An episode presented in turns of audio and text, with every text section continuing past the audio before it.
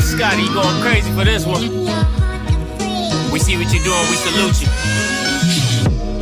Hey, let's get it started. It's backpack capital one. What's in your wallet? Got a call from my man A Scott. I said I got it. Love that you highlighting all of these black colleges. Try to pay me for doing this. Look, if you don't get off my line with that foolishness, voice of the swag. Pull up where you at, no cap. If the Brody is speaking the soft facts. My advice: tune in to every show, Captain Petty. But we know that the sergeants are with the smoke. Speculate, just tell me what is we doing. Get into it, okay? Look, I'ma say this and keep it moving. My boy Scotty, man, he offered the least. Black grad paying college. I'm glad that he called me. Walking, cause we all been taught that talk is cheap. Even primetime knows Scott for the HBCU streets.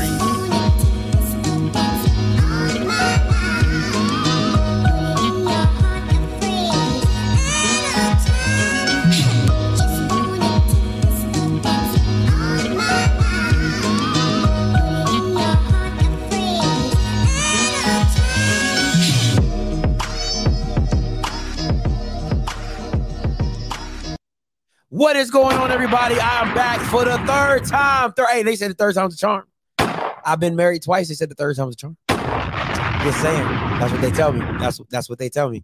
All right. So listen, I'm back for it back again. I don't know why I do that to myself. I'm back again. Hey, hey, listen. Hit the like button. Wipe your feet when you come into the house. All right. Wipe your feet. Wipe your feet. All right. Listen, you already know what it is. It's the Afterglow Show. Me, Mr. Kofi. And you know, before I bring up Mr. Kofi, you know I gotta pay some bills. All right, I pay some bills. I got I got kids. All right, I got kids. So off script membership is available. Make sure you hit that join button in the link. Three tiers, doesn't matter what tier you are. Everything helps the channel, everything helps the growth, and I appreciate that. Next up, the podcast. I uh oh, he dropped off. I am um I'm slowly, I'm doing it. Okay, I'm doing it. I'm slowly, slowly adding it on. All right, slowly but surely, we we getting this thing going. We're, we're rolling. All right, so I'm gonna have to. Uh, I'm getting it straight. I'm getting it all together. I told you I was. Uh, I added the Sunday service to it. All right, so make sure you guys go tune into that. Make sure you leave a review. I can't say it enough. Make sure you leave a review. Okay, and make sure you like the stream. It's just that easy. All right. Appreciate you guys. And uh Mr. Kofi just dropped off, so I'm gonna wait for him to get back on here. Let me get some of these comments going. What's up, Miss Glenn? How you doing? Appreciate you for tuning in. All right, Booney Mitchell, shout out to you. Uh, let's see what Luke Walker, of course, Texas Southern fans only show up when the basketball starts. hey, they look a little good. They look, they look better. You see, you see the you see the Texas Southern in the back. You see the Texas Southern in the back. All right. Uh, how many does TSU have across all sports? I, don't, I didn't. I was shocked. I haven't seen it all before. Unfortunately, uh, let me see. Deion still assaulted. probably, probably. All right. Let me see what else. Who else I got up in here? Uh, hey, oh, let me say this before I got. Let me say this before I wait for Mr. Kofi to jump back on here. Right. Let me say this. Um, hold on. Let me go to my my Facebook. He might be trying to message me. All right. So let me say this. I watched the Battle of the Bands, right? I watched the Battle of the Bands, and um, it it was great. It was it was pretty good. It was pretty good. All right, real quick. I'm I'm I'm, I'm stalling, but I'm but I'm serious though at the same time. Watch the Battle of the Bands. Let me say this, and I meant to say this in my Ball Awards. Grambling, your DJ or the wh- whoever the MC is, awesome. A1. Okay, he is A1 top quality. Southern, Southern, you need to find a new one. He's whack. He's horrible. He's not, he, he, don't, he don't bring no energy, no type of life, no type of energy. So Grambling, world fame. I like your DJ. I like him. All right, now we getting up. Let's get it going. What's going on, Mr. Kofi? Talk to me. What's up, my brother, man? Can you hear me? I can hear you. I can hear you loud and clear. Can you see me? Uh, I can see you, but you got like this little dramatic shadow going. You know, half of your face is like real, like two Like face. two face? yeah, All right, give me one second. yeah, that's better. Yeah, yeah, yeah, Better? yeah, yeah, yeah, yeah, right. Cool. yeah, yeah. That's Sorry better. about that. Yeah, it seemed like you was still kind of crying of the game. You know, like you, you had this Bruh. Sadness on one side of your face. we just we on to the next one. We on to the next one. yeah, you. Yes, I think you, Graham. I think you, FAMU fans, y'all must have like a an anonymous group that y'all all say the same thing because Mr. Campbell be on that same foolishness. I mean, Oh, what you what you gonna do? You got your ass whooped. I mean, what you what you gonna do? You you can't sit there and you know you can wallow in it, you know, or you can be like a champ and say, you know what, we got to ass whoop. Let's look at why we got to ass whoop. And basically, we didn't run the ball. Um, we made the same dumb special teams issues that have been going there all year, and uh, that's the ball game. I think if you know the the special teams issues gave Selah, as I'm gonna say them, Selah, uh, excuse me, 14 points. Um, you take that away, that's uh 24-14. Um, you know, as opposed to 38-14. Then, of course, again, Bishop only had nine carries, McLeod had four carries, Jennings had You one carry. You jumping the gun. You're jumping the gun. You're jumping the gun. You, we, we gonna get there. You're jumping the gun though. I mean, bruh, That just listen, listen. I know you've been waiting. I know you've been waiting to get this off your chest. But this, you should have, you should have told Willie Simmons to coach off his chest. That's what he should have got all the. Bruh, we talked about this last week though. We saying. talked about this last week on the show. They wasn't watching the show. We I'm talked about it on both shows. We talked talked about it on this show. we talked about it on the ONG Strike Zone. We, We know they watched that. We know they wa- they might not watch this, but I know for a fact they watched that ONG Strike Show. And I know do. for a fact. You know, and we talked to Coach Simmons. You know what I'm saying? We had him on the show. It was just like, you know, but people don't understand. um, playoff ball is ball, but it's it's different. Um, from the standpoint of every play matters. And your mental approach, the pressure of it all, just sometimes it gets, you know, if you haven't been there, it can mess you up. I remember when uh Coach Joe um got us in the playoffs. And the first year we played Troy State, they beat us by like three or four points. But the next year we went up to Statesboro, Georgia. Do you know that? I mean, the opening kickoff, Georgia Southern's kickoff team came and smashed our guys in the mouth. Old team, I mean, they they got a fumble recovery for a touchdown, so it's seven zip. We threw uh old teammate came back out. It was a pick six for it. So before we even get started good, it's 14 zip. Before the first quarter was over, it was 35 to freaking nothing. Now, we did mount a comeback and it was 35 30 going into the fourth, and Georgia Southern was able to close out the game. Hmm. But it's like, man, you gotta understand how to get it done. And then year three, we were able to beat Troy State. We lost in the semis, but you know that playoff experience is necessary if you're going to grow your program, in my opinion.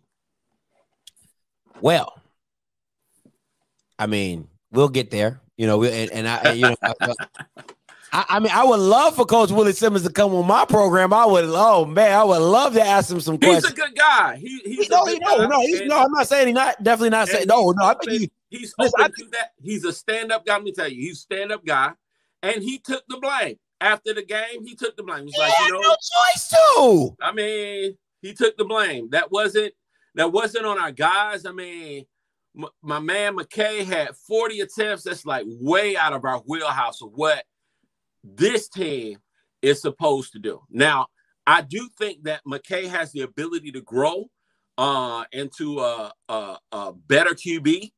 Uh, just right now, our bread and butter this year was centered around our running attack, and we just got away from that. I don't know why.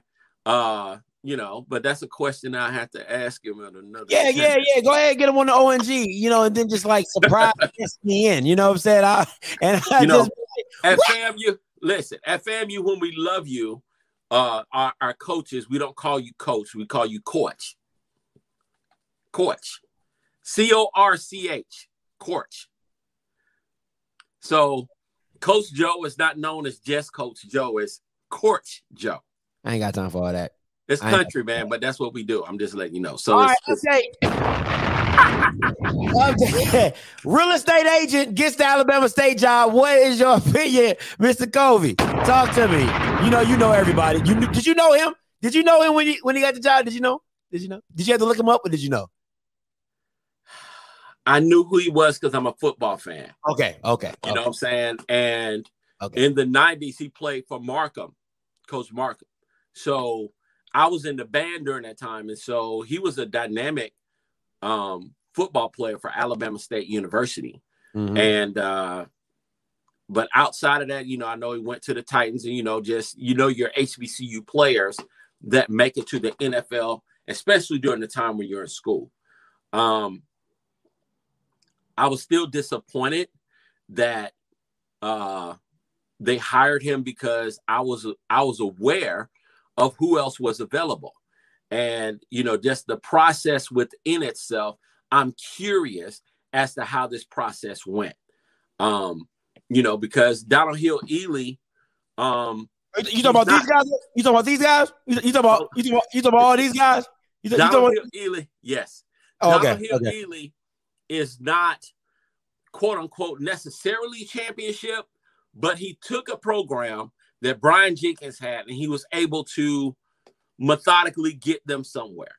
So Mhm. if I'm gonna fire him mid-season, if I'm gonna fire him mid-season, I need to get somebody in my program that has either championship experience, been there, or somebody that I know beyond the shadow of a doubt is going to elevate my program. That's not Eddie Robinson right off the bat. Now, he might mature, but the, the thing is, I don't think people getting it. And this is what I don't get with Alabama State. You're in the freaking SWAC East. So that means you got to beat Deion, you got to beat Fam, you and Willie Simmons, you got to beat uh, your arch rival Corn- Connell Connell Maynor. You got to Mhm. beat those three Yep. to even sniff at the championship. And now you got to beat Valley, who's coming up out of the ranks, and Cookman will not be down for freaking ever. So it's a tough division. Plus, whoever else you got to face on the west side. So you got to have somebody in there that's familiar with competition, that's going to rally your fan base, that's going to cause them to give, that's going to energize your fan base and get them to believe. Not only that, besides your X's and O's, you need Jimmy and Joe's. And I'm not convinced that these young, this young generation really, quote unquote, knows who Eddie Robinson is.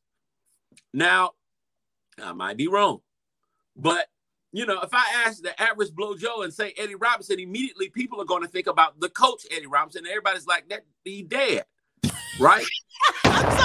That's not funny. That's It's not true. It's not, funny, but it's funny. I'm sorry. Who did they hire? Did they? I thought he died. It's not funny, but it's funny. And they're doing that Mary McLeod Bethune thing that Bethune Cookman's band did at the classic and bringing him back on the screen and having him to speak some words. Like, what is that? You know, so I didn't get, you know, if I got Rod Woodson, man, one of the best of all times, you know, I got darn Kevin Sumlin. Now that's the dude just for me. They calling you and telling you that they're interested. Yeah. Now, as as an alum, Hue Jackson, who's already at an HBCU, who knows how this process is going to go, he calls you and you sat up there and was like, "No, we're gonna go with our homeboy. We're going with our homeboy." Jerry Mack calls you, bruh. Jerry Mack. Jerry Mack, who also, by the way, we're gonna get to Southern, has inquired about the Southern University job. All right. So if Southern doesn't blow this thing out the park, and I'm already on top of Alabama State, I'm just sitting up there like, bruh, this is this is bigger. Your hire is huge, not just for you, it's huge for the culture because Alabama State has a huge fan base. And when they're packed in there, that's revenue, not just for Bama State, but Mhm. for the rest of the SWAC. Yeah. And when they're winning and beating your Kennesaw states, who you schedule regularly, who you you got Troy in your same state, who you schedule, and you gotta beat them eventually, or people just gonna be looking at you like you just don't know what you're doing. Now, that being said, uh, Robinson wasn't the wasn't a popular hire, in my opinion. He wasn't a popular hire, but he's gonna have to blow it out of the park, or I'm looking at him and the Bama State administration like y'all ninjas have messed this up again. and I'm sick of that nepotism at our HBCUs. It's literally got to stop. Now, let, me ask, let me ask you this, Mr. Kofi. This is one thing, and I've had a couple callers call in. Um, what is success for Alabama State? Bama With, State is supposed to be competing for freaking championships. That's the reality. Mm-hmm. Now, FAMU, Jackson State competing for championships. I would put Alabama, I would elevate Alabama State over A&M in terms of expectations, in terms of tradition, in terms of productivity. But right now, they could be fifth in the in the SWAC East. Talking about, and that's, yeah. that's the reality. So you got FAM, Jackson State, Alabama A&M. Who else you putting over top of Valley? Valley. Cookman. Cook. Uh, I don't know about that one. I, I don't know about that one. Look, now the re- the other reality is Bama State had a young team. Yeah. And all of them pretty much are like coming back. But if you don't have a quarterback to run your system, you don't get a solid offensive coordinator. Um, their defense wasn't quote unquote bad, but they they got shut out in Tallahassee. It was 28 zip. You know, Jackson State, it was not a close game. And even when we played them in Montgomery, Jackson State's bringing a ton of fans. FAMU's bringing a ton of fans. It's gonna feel like a classic environment. Mm-hmm. I don't know if you know what I'm saying that home field advantage is gonna necessarily mean a whole lot because it's gonna be a ton of you know just Jackson State and Bama people, Bama State people, Jackson State people, and FAMU people in the building. You know? I, I just I just feel like okay to me, this Bama State's supposed to be competing for championships. They've invested too much money in that state. I don't think that hire this hire doesn't tell me that's what you want to do. That's that that's what it tells me in my head. Is but they fire somebody every two years. They're trying to hire. I remember even back in the day when Billy Joe was at FAMU, they came after Billy Joe to try to hire him away from FAMU, and he didn't. He didn't leave. But my point is, they want to win. I know they want to win. They got a nice fat Adidas contract. They wouldn't have built that stadium the way that they built it with all those great facilities that they have there at Bama State if the expectation were not at a championship level. Then you fire your coach mid-season. That tells me that you're not satisfied with where you are, that you're trying to go to the next level, and you come out and you hire a real estate agent. It does not make any sense to me.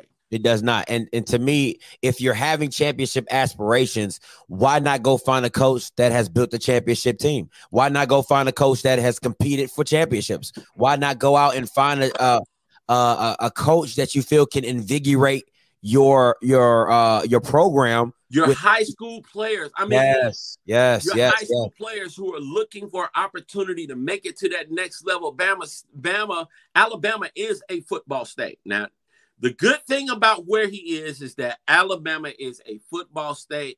Uh, I mean, in terms of support, I may put them number one, even over Florida from a support standpoint and how that state feels about, about freaking football. football. Yeah. Like Florida, Florida, we get into it. We're gonna attend the games. We gonna, you know, but at the same time, we can go to the beach, we can go to the club, you know, we're gonna go to the outlets, go shopping. Ain't nothing in Alabama for people to necessarily just get all excited about that like that. So football is it. It the state rallies around it. That you either stand war roll tide or war eagle. You know, is that is that serious? And that's with the HBCUs too. People that live around there, black, white, Asian, whatever. People saying roll tide, you know, whatever they doing, they making it happen from a, yeah. the expectation through the roof.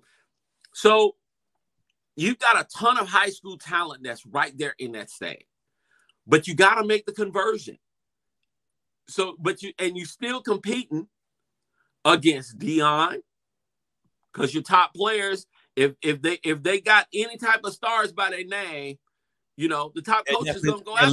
yeah, they're looking. They're looking at Jackson State. You know, and Jackson State's probably looking at them. You know what. I'm saying? So it is what it is. Okay, so next up with these next two coaching hires, right? You got Southern and Grambling. I broke a story earlier today that uh, unofficially, officially, uh, you better break the story. You better yeah, break.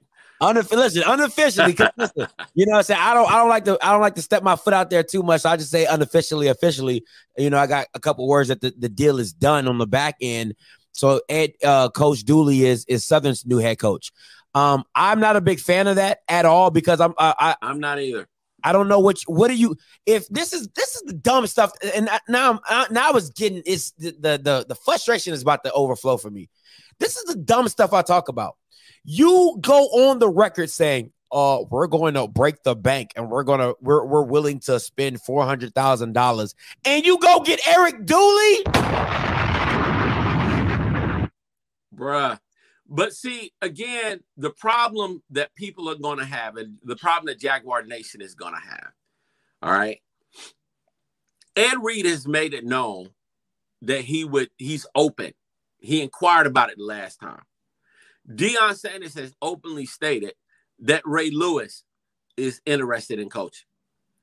Um, Hue Jackson, if he reached out for Bama State, God knows I know that he reached out for Southern he had to have Mm-hmm. because it's it's it's a higher paying gig and the fan base is hungry for a champion and they will get behind you um you know 100% and uh you know so to go to Dooley who I do respect okay um I, I just have to look at him like y'all fired y'all y'all sitting up there with the interim and this man has lost his last three games and what kind of momentum are you going to generate let jackson state blow this team out and let them make that Man. announcement and now i'm really like Wow, uh, come on.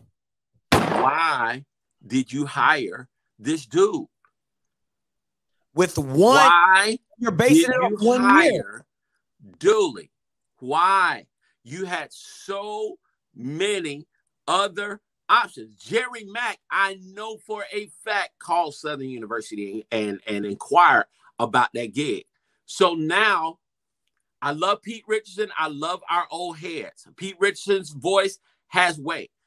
However, if Jerry Mack freaking calls and says, I'm interested in the gig, this is the second time that he's done that. I'm hiring Jerry Mack because Jerry Mack has tangible championships, tangible championships. He knows the SWAC. He knows Southern University's tradition. He's an excellent coach. This He's is my an thing. excellent coach. Like, I don't get it. This is this, and this is and this is why right here. This this is the dumb shit people say all the time on this channel. But he never loses the Grambling. Okay, Who so if Grambling cares? goes, yeah, but if Grambling goes and gets Hue Jackson or they get Rod Woodson, and Rod Woodson comes in there and galvanizes that program and gets your four and five star athletes, that shit's gonna change. That's gonna change. If that's what all and, you and they looking for, lost this year. But if this is all you care about, if this is all you want to talk about, then you you're always going to be at the. I don't listen, and I know, listen, Grambling, Southern fans or whatever. First of all, you haven't won a SWAC championship since what 2013, 20, 2011, 2012, whatever, when Odums first took over as an interim. Okay, whatever. And all you care about is beating Grambling. That's how you get the dumb stuff of y'all stepping out your conference and getting your ass mollywop. Because all you care about is having enough talent and enough coaching to beat the person down the street. Oh, as long as we beat Grambling, it's all good with me. As long as we do this, it's all good with me. I don't care if we go.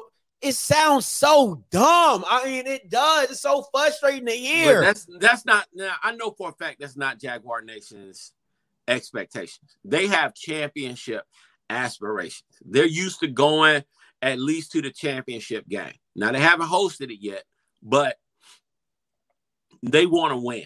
I know they want to win, and they got a whole eight hundred million dollar um, capital campaign that they're looking to uh, hold totally transform the whole university you know, along with the athletic department. That includes expansion of the stadium, that includes uh, your field house facilities, all of that stuff. They're looking to transform and send Southern to the next level. And I respect Dooley. I think he's done a phenomenal job at at uh at Prairie View to till the last three games. And I'm sitting up there like, why is Prairie View playing so bad? Like, what is it that's going on? You know, and really they should have lost the Cookman. All right. So I'm not getting it. To win in this day and age, especially now with Deion in your conference, you have got to recruit and you got to recruit well. I mean, well. You got to be a conduit. You got to be a salesperson with your fan base. Your fan base has got to believe that you are the freaking guy. They got to just feel good about it. And this, is my this guy, let Jackson State beat this team 35 to 3, 35 7 you know 40 to whatever and and he's like announced as the head coach i'm sitting up there like okay so you've lost to alcorn you didn't sat up there and scheduled texas a&m at the end y'all we knew you weren't gonna win that then you lost the valley okay so that's three in a row then you went to the championship game with all five of them fans at prairie view and y'all got mollywopped by jackson state in jackson and this is the guy that you're hiring. And you're confident that he's going to take your program to places where it hasn't been before. That's your dude. I respect old coaches until they don't really necessarily make sense. I'm not going to honor what you say. I don't care who you are if what you're saying doesn't make sense. If Rod Woodson comes in and says, I want to coach that team, I'm bringing resources. Here's my staff. This is what I'm going to do. Hue Jackson, who's a quarterback whisperer, comes to me and says, I want to coach your team. I have resources. I'm ready to I'm ready to take Jaguar Nation. I'm ready to take this program to the next level. He calls you and you just sit up there like a knot on the log and you what? Show me. I, I I'm not getting it right now. I'm not getting it right what, now. What I hear, what I I'm hear not. from my from people that I know from you know Southern, is that this is all you hear. This is all you. This is you gonna hear two things. Oh, Coach Dooley's such a great guy. I mean, Coach Dooley. I mean, Coach Dooley is such a great guy. Like, I mean, oh man. I mean, what makes that wall. matchup great? What what but makes the matchup great? He's got to be the one because he recruits they say he recruits Louisiana really well. Like that's literally that's all they're gonna say. Anybody on here will be lying to you if all they're gonna say is, I promise you, Kofi, all they're gonna say is this. Well, he he can recruit Louisiana. He can recruit Baton Rouge. He knows everything about Baton Rouge. He knows everything about New Orleans. He's from the area. That's all they're going to tell you. That's it. But if you get somebody, listen, if you get somebody who's if you get somebody who's exciting, if you get somebody who can recruit and knows how to get recruiters, anybody can truly recruit. But if you get somebody with a name, people going to come to them. I ain't got to go to you. People going to come to me. Hue Jackson has an amazing personality to fit right in with Jaguar Nation. That would have been a good combo. But Hey, who am I? And Lord knows, Kevin Sumlin is interested for the Southern University position as well. And you're telling me that Dooley is your dude over Kevin Sumlin. Uh, this guy Sumlin beat beat Nick Saban in Tuscaloosa, beat him, and you're telling me that Dooley is your dude over Kevin Sumlin, who's already done it, who's already seen what it takes to run a world class program, who knows Houston. And because the kids have seen him on the highest stage, it wouldn't be nothing for him to go into New Orleans or go into some, these people's houses. Now, I do hear that Sumlin's got some quote unquote issues, but I, I'm I haven't seen it. I mean, the Texas A&M look team looked pretty black to me. I would like to know what happened with him and Kyler Murray because you know he was at Texas A&M before he went to Oklahoma. So I would be curious to find out what happened with that. But other than that, Sumlin still, Sumlin still is to me a much better choice than Dooley right off rip. Somebody says, off script, answer this. Two or three years ago, these same coach candidates would laugh in your face, asking them to come to an HBCU. Some people remember that. I don't give a damn what you remember. Kill all that pride. I, come on, man. I don't give a damn what you remember. Kill that pride. Pride cometh before fall. I don't care No. what you remember. So you're gonna let him go to your rival school come on, man. and beat you for the next 10 years. Well, we didn't hire him because that ninja came up in here talking that bull and you know was all arrogant and just sat up there and acted like he was better than everybody. But guess what? He whipped y'all ass for the last seven years. So what you got to say now? You know, listen, I'm all for, you know, I would say, hey, if he came in here like that, you know, people do change. You know, life has a, a funny way of bringing people full circle. And the people that you walked over are the same people that you end up needing. So that's why it's, you know, it's important to treat people right. I'm in agreement with that. But if he came to our school, you know, it's an issue. Now I'm going to tell you, let me get on FAMU's case because I'm a FAMUer. Now, last year, um, the the who was what's the Jackson State's athlete Ashley? Yeah, Ashley Robinson. Okay, Ashley Robinson was actively trying to get Willie Simmons to come to Jackson State. That is known. Okay. Um, our director, Kortne Gosha, would not let it happen. But let's do that whole Marvel thing and go to an alternate universe. All right. So he sits up there. Let's say Willie Simmons goes to Jackson State, and Deion now comes to FAMU to say, Hey, I want to coach your team. Now, let me tell you about Rattler Nation. We, I, I, it's not a slam dunk that he would have got that gig. You know why? Why? Because he went to Florida State. Isn't that dumb as Isn't that dumb, bro? Listen, I'm, straight up telling the honest God truth. It's not, it's not a guarantee that Deion would have gotten the gig at FAMU. We would have been dealing with ninjas sitting up there talking about Deion went to Florida State. You know, they tried to shut down FAMU. And you know, you know, I'm not sure that Deion, you know, he just gonna walk all over us and stuff. How much does that ninja really want to work here at, at FAMU? How long is he gonna be? He just trying to step on us so he can go somewhere else and Oh, just do what he want to do. Oh man.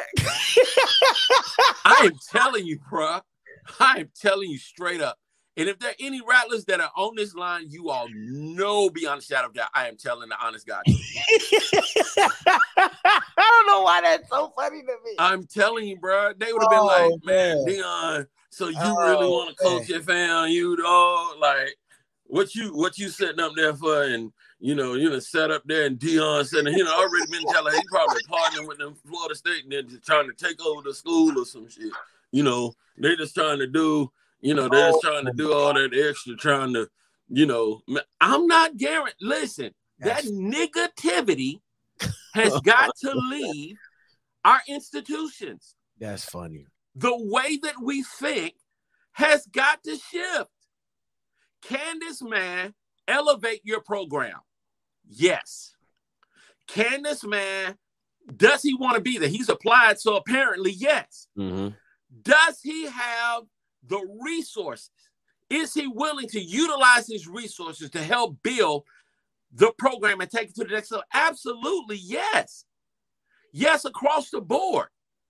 Deion at FAMU would have been a freaking, that would have been huger than huge. Mm-hmm. Then you add the whole why not us thing on top of already what Deion brings to the table. And it's like, wow. I think the only thing tough would have been that Nike contract I got because you know he don't. Fuck with- Yeah, that would have been that yeah, would have been. But he brings Under Armour. If he's bringing Under Armour, what's that? But that ain't LeBron though. So yeah, you know. yeah, I'm, a, that ain't LeBron. I'm a LeBron guy. That ain't LeBron. But, But I'm just saying, Deion, that would have been huge, bro. That This, okay, so this is. I'm gonna say this, and then we're gonna move on to the week 13 games. All right. this is my issue though, Mr. Kofi. What is up with the recycling? Like, why does people it- are scared to to really do their own due diligence and do their homework and just look at what freaking makes sense? You know, it, it killed me. Now, again, let's go back. I'm gonna use FAMU because that's my school. How many times did Willie Simmons apply for our gig? Mm-hmm. Three. He could have been our coach um, right when he left Alcorn, right when he got that Prairie View gig. He could have been our coach, but we hired Earl Holmes. We hired Earl Holmes, who was a homer, who was in the NFL, and I kind of get it. He was already on the staff. He knew the team, you know. So that was one. Earl Holmes almost went. I think we went one in. Did we win a game? Yeah, one in ten. Okay, and then the next year, we we fell out of the gate, and it was just a mess. And so, midway through the season, Kellen Winslow fires him during homecoming week. Everybody's tripping or whatever because we were already on probation, and we needed to try to wait this out. It's like, who are you gonna freaking get? Here comes Willie Simmons again. Hey, I want the gig. You know, we went through all these different things. You know, Frazier, who's now with Bowie State, applied for the gig. Uh, Latrell Scott applied for the gig. Latrell Scott has a freaking natty. you know what I'm saying? But we had a president who, and that's not necessarily a, a female thing, but she was a woman and she wasn't necessarily knowledgeable about, you know, all things sports. And Willie Simmons applied for the gig. It's like, we're to X all of them. We can't use none of them. So I'm just sitting there like, you idiots. Now, me being spiritual, I understand that God does have a timing for stuff. Because I think even during that time, having that president who would have been out of the door anyway in a couple of years would not necessarily have been in his best interest. Okay. And now we got him. You know, he came at a good time. You know, we're all probation, things are happening, programs elevating, and you can see everything that's that's moving as a result. But my point is too many ADs have too many people behind the scenes that quote unquote have influence that don't know what the F they talking about. And they listen to these people because they put some dollars in their hand. My problem is is just like, look, let, let us pick the freaking coach. Because when stuff goes wrong, you ain't gonna be nowhere to be found. No, you just gonna be In online. You just gonna be online. In the. My job is to hire the coach. Let me hire the coach. I appreciate your input, but let me hire the coach. Okay, so people people are trying to come for me in these comments real quick before they like everybody recycles. All right, let me let me explain to you my definition of recycle. Right, I don't have a problem with a coach going from the Pac-12 to the SEC. I don't have a problem with a coach going from Oklahoma to you know whatever. My issue is literally you crossed the street. You left your mama's house and went to your cousin's house down the block. And I even and Willie Simmons left the SWAC and went to the MEAC. So I that's out of con- I'm good with that. You know, MEAC, SWAC, SWAC, MEAC, okay, whatever. But it's the it's the in conference recycling. Oh, you're a loser here. You're going to be a winner here. Oh, like what are we doing? Like that that part makes I don't I don't get that. Now, if you want to take a coach from the MIAC or the SCI double A or whatever, and you want to bring them up until okay, whatever, you like a Reggie Ruffin, you want to bring Reggie Ruffin up from Miles and put him at Alabama State. Well, he's shown that he can build a program. I have no issues with that. It's the in conference transferring for me that is a killer. Now, if you're talking about the SEC plucking an assistant coach from a staff that is completely different than a head coach going from a head coaching job in the conference down the street to another head coaching conference. That, that no, that don't make sense to me. But to each his own. To each his own. Now, But- just for the record, you know, uh, John Merritt left Jackson State, went to Tennessee State. Billy Joe left Central Central State to come to FAMU. I get it. It happens, but in this day and age, when you have quality individuals um, who are applying for the gig, I'm just saying take an honest look at these people and see if they can help your program as opposed to just getting a retread just for the sake of it. All right, hold on. Let me see something real quick. Tell us about the whole process. You know, Mr. President and Mr. AD, tell us how you came to this conclusion. I want to freaking know. All right. To it. Hey, if you're a caller on the line, like I don't answer calls until after the show, so you're gonna have to wait. I'm just letting y'all know that right now. All right, week 13 games. All right, Valley at PV. Now, once again, my homeboy Blue called it, so I gotta give him credit for that. He did call this upset. I don't know what P. I don't. I don't listen. You okay? So you lose. Okay, start. Let's start back at Texas A&M.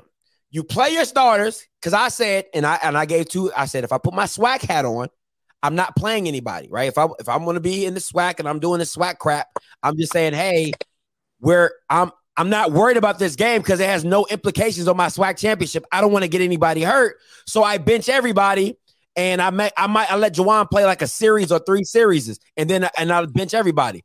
Well, he ends up getting his shoulder hurt. A couple other players get hurt.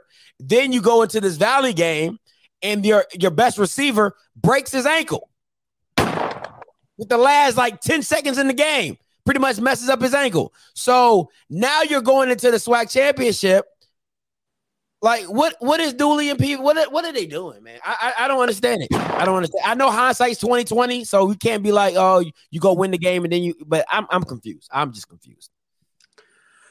Woo! Now you know, as a coach,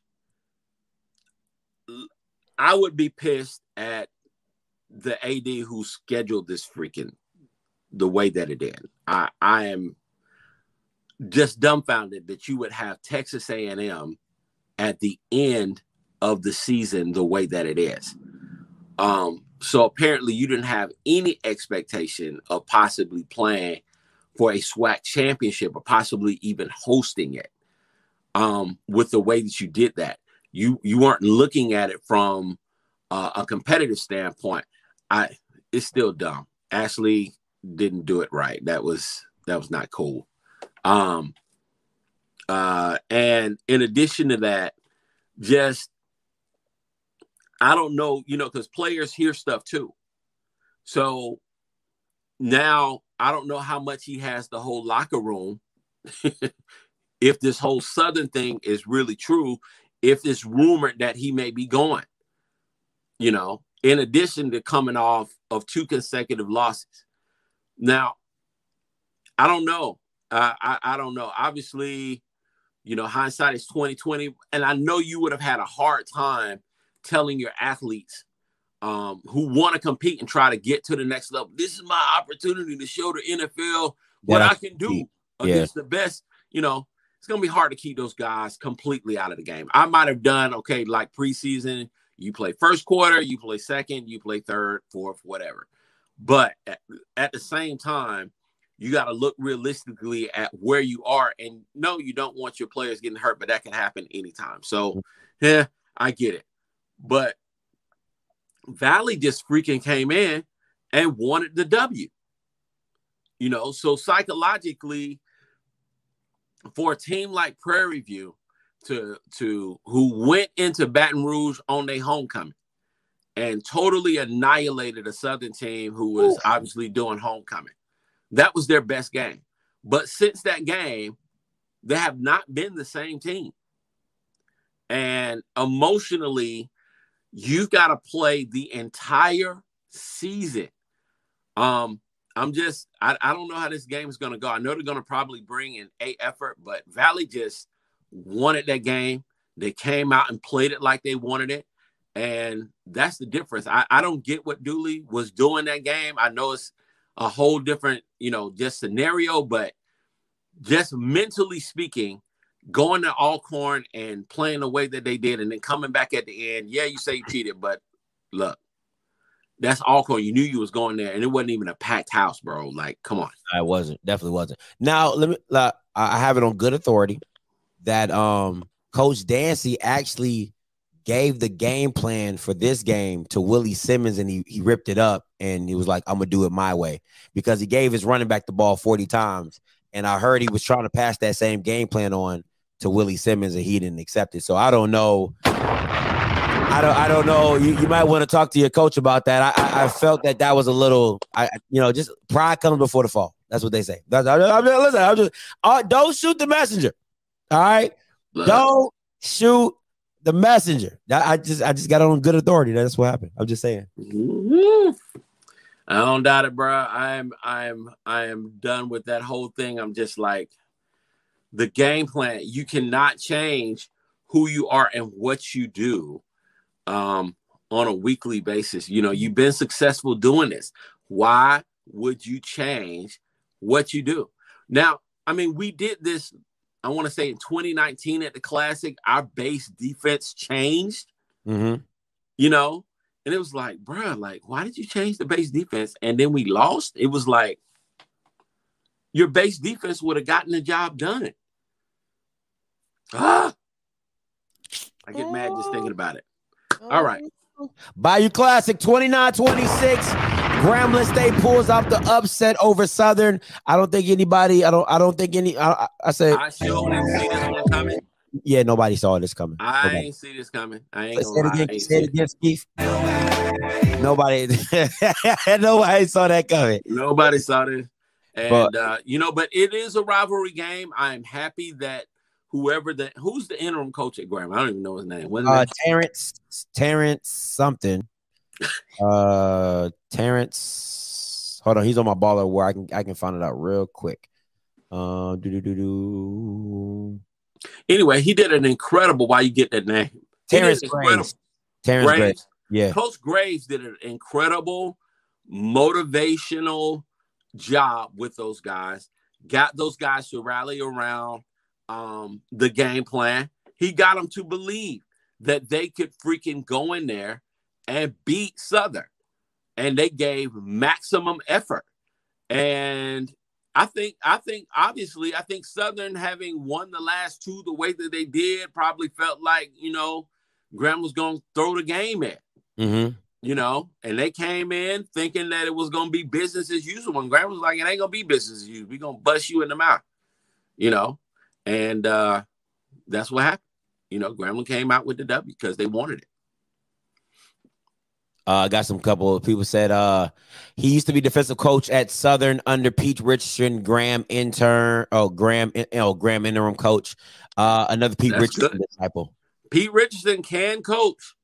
Uh, uh, you know, and I remember when Pete Richardson was hired at Southern University. Uh, Southern University wanted Coach Markham or Alabama State's coach. Um, and Jaguar Nation was not happy to get Pete Richardson. They were not happy. But Pete Richardson turned out to be the best thing to happen to Southern University since Coach Mumford. And so um, I'm hoping that uh, they figure it out the right way because we need Southern to be good. Yeah, we need Southern, you, Southern and and Grambling to be Grambling, good. yeah. I mean, because I mean, if you get fifty five thousand and they both didn't have a winning record, I could only imagine what that game looks like. If whew, Yeah. man, man, oh man, oh man. All righty, coming down to the to the almighty game of the week, which ended up being a dud. FAMU, Southeast Louisiana, 38-14. Listen, the floor is yours.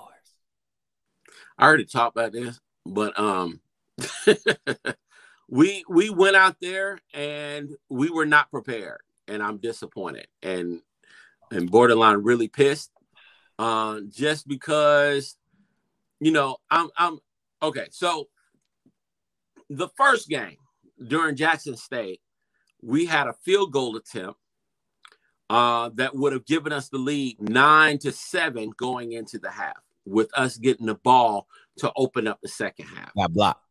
Deion calls a timeout and changes up the alignment. They end up blocking the kick, And that was really the difference in the ball game. So that's one special teams freaking blunder.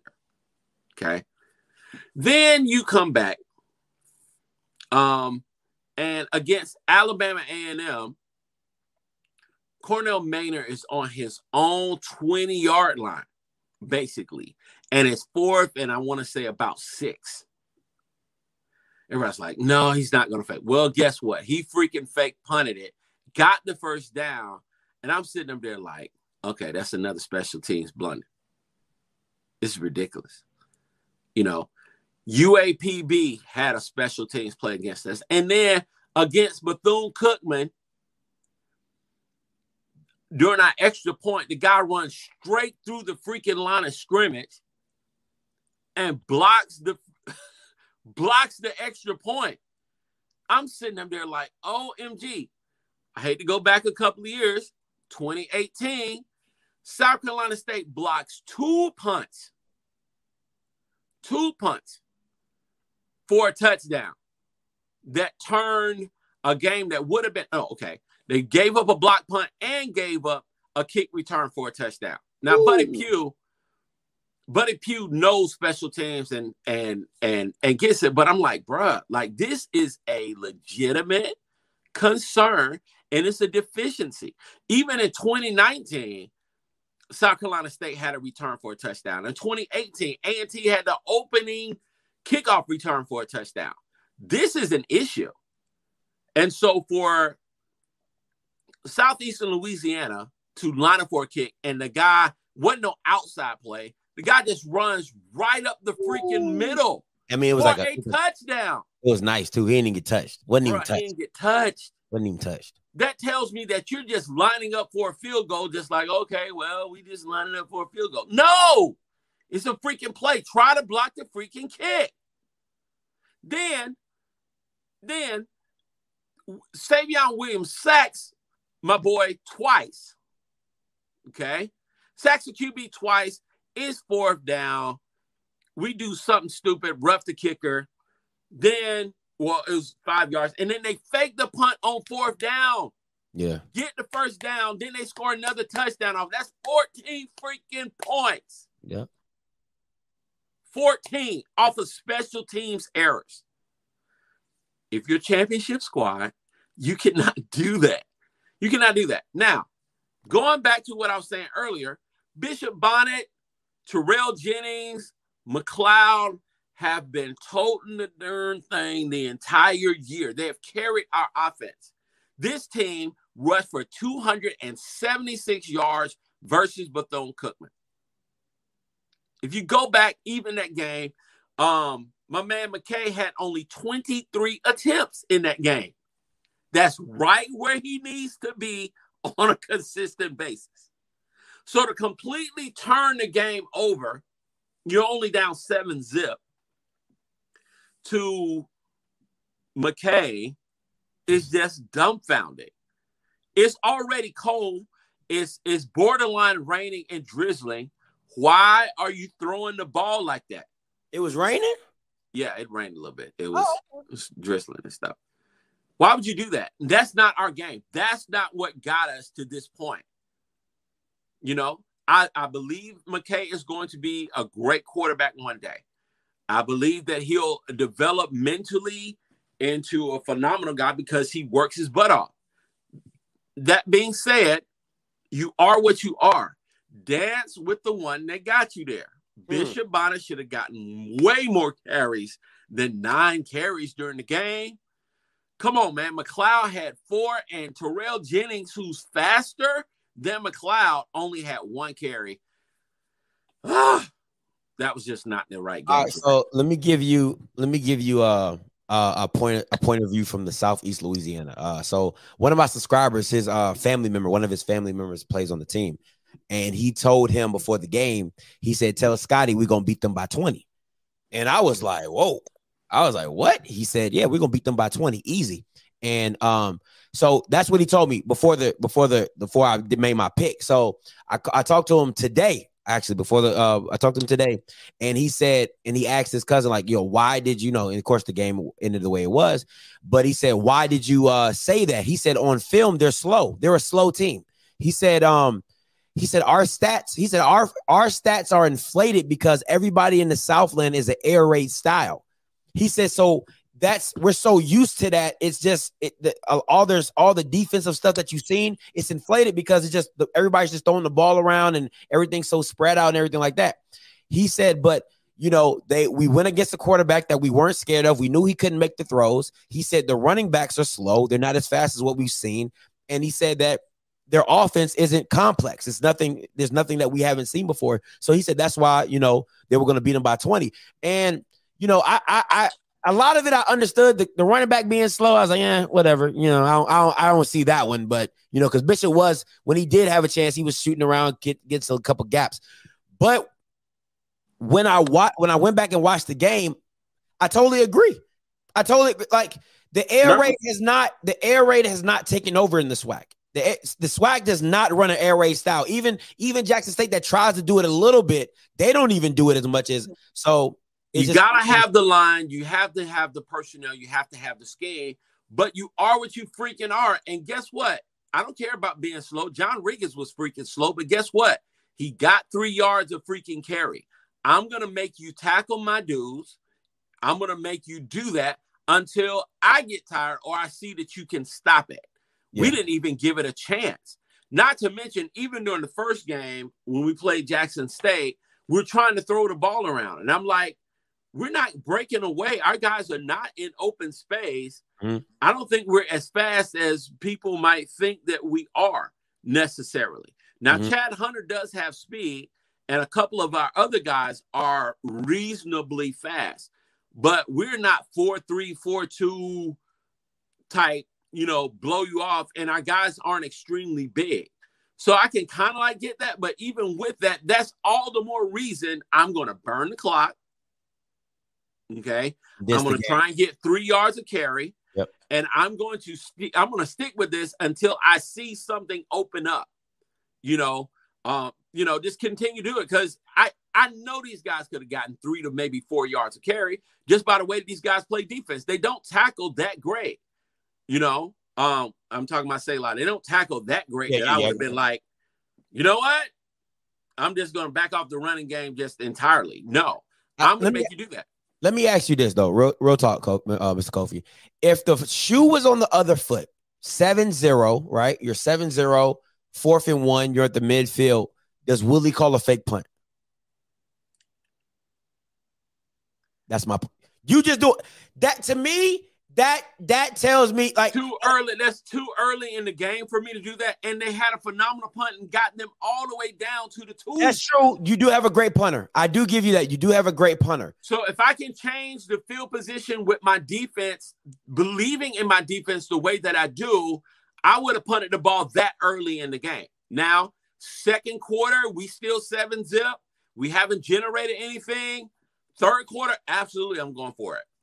Okay, that's right. I, I, can respect that. I can respect that. My my thing is all. I, this is what I when when I'm when I'm watching that game, seeing how bad Southeast Louisiana wanted the game, that you called a fake. First of all, I see why they did a fake field goal. That kicker is trash. I mean, like, I mean, I thought SWAC kickers were bad. That Bama is garbage. Okay. So I understand why they faked that field goal. He is, he was saving his own self from him. But, but it's just, it's just the intent for them to be able to, they put up 48 points per game. And for them to go at it that hard to say, you know what, we're going to, we're going to get every point we can possibly get. It, Look, it really resonated with me. But again, you saw something within our special teams unit that made you say, let's do it. That's my point. Would they have done that against Alabama? No. the oh, alignment. Yeah, yeah, yeah, yeah. Oh, yeah, yeah. No, no, no, no. Yeah. You understand what I'm saying? You don't do that. So my point is there's something, our special teams, for me, has got to go to a different level. Get somebody in there that knows schemes, that knows blocking. Because the only thing that's really saving that whole special team staff for me is uh Jamarie Sheree, who was able to return you know, the kicker obviously had a great year this year. Our punter had a great year. Yeah, but that to me is not special teams. That is part of special teams, but I believe in special team scheming. I want to see block kicks. I want to see block punts. I want to see kick returns for touchdowns. I want to see plays being run off the field goal formation. I want to see all of that. I want to see onside kicks, all of that. I want to see um, touch kicks that your guys that are faux pas, I want to say, onside kicks or secret onside kicks that don't look like it, but it gives your fast guys an opportunity to get 10 yards and catch the ball out of the air. I want to see that creativity begin to manifest on our special teams, and that's not there right now. In fact, it's not really there co- across the board with our HBCUs, and that's something that we got to take to the next level. The, the this is the only thing. All right, so I'm a, I'm gonna say this, and we're gonna move to the uh, championship game. If I listen, if I'm Bishop Bonnet, me and some of these coaches are gonna have to have a long talk. My I'm a six year senior. This is my last game. I'm in the playoffs, and you give me nine carries. I'd have been livid. Man, I'd have been livid. I'd have been mad. And I'm still mad because he only had nine carries. When I looked at the, the statistics, I was livid just because that speaks to the whole game plan and tells me that you weren't looking at this thing. Now, Southeast Louisiana's team, they're not great on defense. So maybe you saw plays made by other teams that made you say we may be able to get an opening there.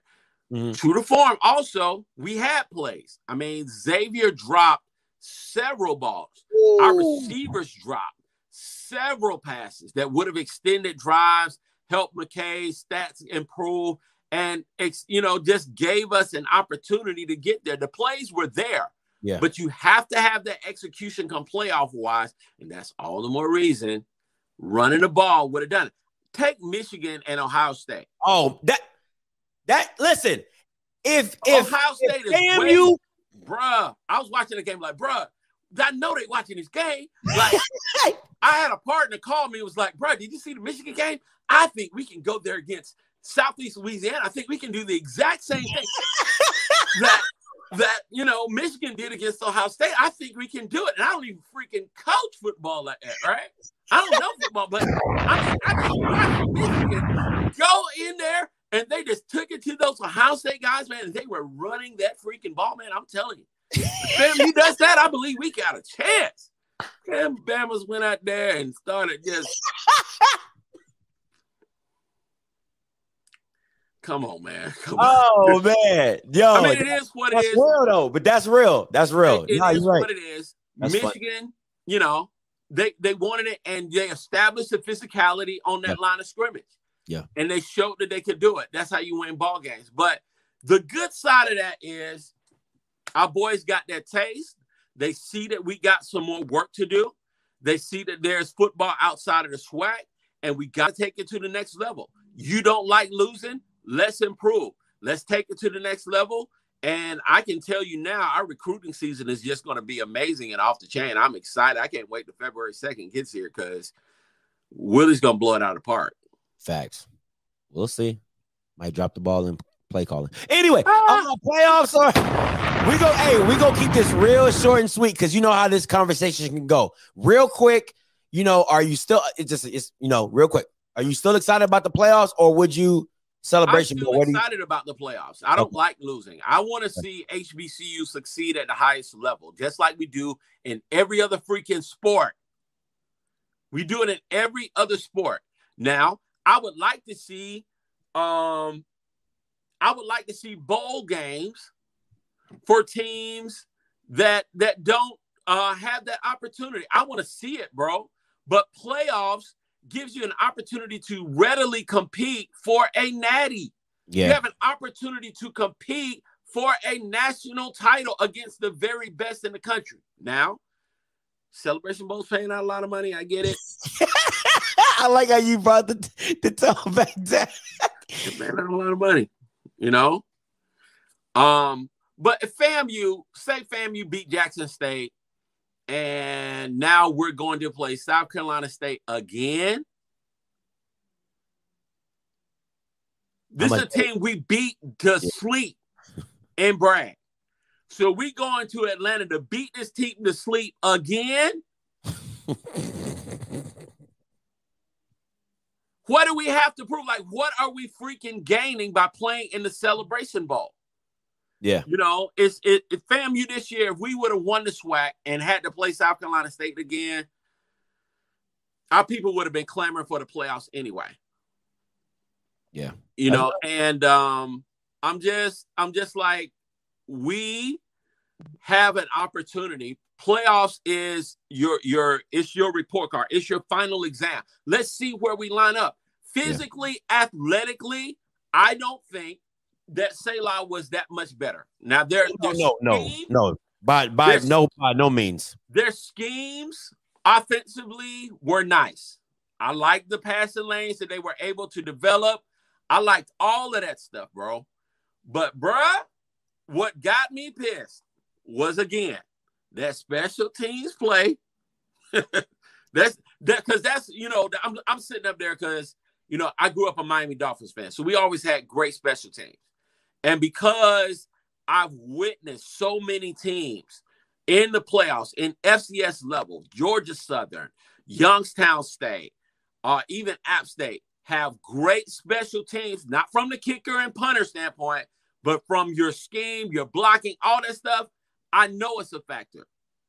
And to see us go out there and just give up a touchdown, I was just sitting up there like, bruh, like that was that was very disappointing and very telling. That's that's just something we gotta fix Yeah. and it can't be fixed by somebody that's that don't know what they're doing. They're people that literally study this stuff for a living. They do it Yeah. and they understand. That's the guy I want coaching my special teams. not just not just the leftover coach. No. All right. Money. Money. Yeah, yeah. So uh, my, my so let me say this. yeah, yeah.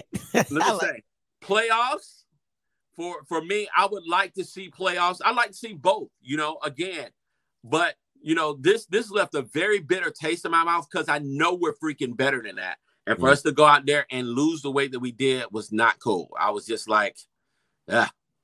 All All right. right. So people like and share. People like and freaking share. That's what we do. That's what we do. All right. Last question. Hey guys, call lines are open. We, we're taking this last question and then we're gonna get to the call lines. All right. Prairie View versus Jackson Next. State at the Next. vet. Next. Next. Take the calls. I ain't talking about this. Next. Uh, I guess we, I guess Now, I would say, let me say this. I don't mean to insult the Prairie View fans, okay? All right. Because Prairie View does have talent. Prairie View does, but Jackson State's not going to lose this game. They're not going to lose this game at the vet. You you injured your your QB, your best wide receiver is hurt. Jackson State would have to come in and completely lay an egg for for Prairie View to pull this off. Um, and I think I- I Ladinian believe- Brooks is I think Ladinian Brooks is like he's hobbled too as well. And that's their best running back. bruh, when you experience injuries like that at the end of the year, I've seen it. It tears down your team. You're you're not able to withstand the physicality. And scheme wise, Jackson State has been a beast defensively for the most part. Um, they're fast. Call it and call Tyrone with that calling the PV upset right now. It ain't gonna happen. Oh man. I'm just playing, bro. Let's get these You can pick callers. who you want to pick. It's a free country, right? Yeah, that's what you can. Hey, caller, you live. Talk to me. Hello, Yeah, caller, you live. What's your name? Where you calling from? It's Mike calling for Tallahassee. What's up, Mike? Talk to us. Man, I gotta, I gotta say, we got, we, we gotta give Ben Crump a call too, man. Who? Ben The Crump? attorney Ben Crump. Oh. Yeah, Why? all them flags, the flags they were throwing at that Florida A&M and SLU game. Not to say that just had a whole lot to do with the game, but man, it it was almost outrageous just being and seeing some of the way they was holding land and holding number zero. Man, it was just. and- Let me and let me say this. Tuesday. Like, let me say this. But for when some reason, Huh? Hold, hold on, Mike. Go Go ahead. ahead. Go ahead, Mr. Kofi. Go ahead. All right. So when you're on the road in the playoffs, you're gonna get bad calls. And my friend who works at Southern University, he was like, bruh, let me tell you, bruh, y'all going to Hammond, Louisiana. Now I know you sat up there and you t- talk bad about Southern University and they crazy fans, but let me tell you, You're going in the Klan country. Them crackers is not gonna let y'all get out of SELA with a W. I'm telling you now. Them referees gonna call flags. They gonna cut the damn fool. I'm telling you now. They gonna do it. And I'm telling you, them people crazy. It's Klan country. They are racist as all get up. So, you know, I coach tennis, right? So when I would train my brother and train other players, I would purposely call the ball out that I knew was in because I wanted to see how you were going to react. Are you going to keep your composure or are you going to continue to play? You're going to get cheated. You're the only freaking HBCU and you're going into the heart of Klan country. You're going to get bad calls. And I've seen it. Even the Youngstown State game that we should have won. I mean, that wide receiver was right in front of the referee right before the half. He pushed, I mean, just he pushed our DB down caught the ball for a touchdown right before the half, and Youngstown State was able to get back into the. LSU is hiring Brian Kelly as their head coach. That's wow. Yeah, that's huge. Um, but yeah, man, I, I hate it. It sucks, but it's gonna happen. It's gonna happen. These people are not gonna give up their territory freely. We got to go in and take it. And being in the SWAC, we used to raggedy made up calls anyway. Like it's crazy, bro. It's just, it's just, it feels different coming when it's coming from white people. Yes, yes, yes, yes, that's very true, man. And uh, just being in the stands and it was almost overwhelming at times, man. Like just being there and seeing it. It almost like that's why I said we gotta call Bill uh, Ben Crump because it was it was child abuse, man. It was like, come on, man, like let the boys play. Let them uh, play. All them, know, them, I mean, them, them, people out if, there are not going to let flag, you get away with nothing. Yeah. They're not going to let you get away with that. And these, these colors are coming in here. They're thinking they're all that in a bag of chips. I must not been watching the same game because I didn't see a lot of flags. No, I, I no, did. No, I no, did see holding calls that weren't yeah, made. Yeah. I did see holding calls yeah, that weren't made, but I didn't see a lot of flags being thrown. I'm not watching. The, I, guess I wasn't watching the no, same game. No, you you had you you had to beat up, man. I promise you. Told anybody from even some of the southeastern, some of the, the student body, they even recognized it too. But they was like, "Hey, that's how it's supposed to go. You got playing at home." But I mean, in a way, they was right. But I still don't feel that's right. You know, it's a playoff game. Let's have an even match across the board. It felt like when I was watching the game in the stand, like I was watching the SWAC like Jackson State playing. Because I know for some reason, what I noticed, I played at Alabama State. But what I know, and this was like in 07. But what I noticed with Deion is for some reason, they the calls will favor Jackson State a lot of the times. Even when you was you would notice the the um when Southern scored against Jackson State right before the half, and the referee running up dumbfounded like he didn't see anything. Like he, he looking right directly at and it, it was amazing when the offensive lineman from Southern ran up to the referee and started jumping up and down like a little baby. But that's I, just almost the real, you know, the I guess a realistic version of a half out world. I appreciate the it, appreciate the call. Yeah, appreciate the call. Uh, let me say this uh, before I take this call there I have people have called me and say they do not like that Deion and the and the refs mingle a lot. A lot before the game. They say they do not like that. I, and I and I, have had a couple teams say like, you know, Deion goes up to them, they be all chit chatting. But coaches do that. No, most coaches do do that, but it just looks bad when you're Deion doing it. But let me take this call real quick. This this is Bishop. Hey, what's up, Bishop? Talk to us. What's good? What's good? What's good, man? What's good with you?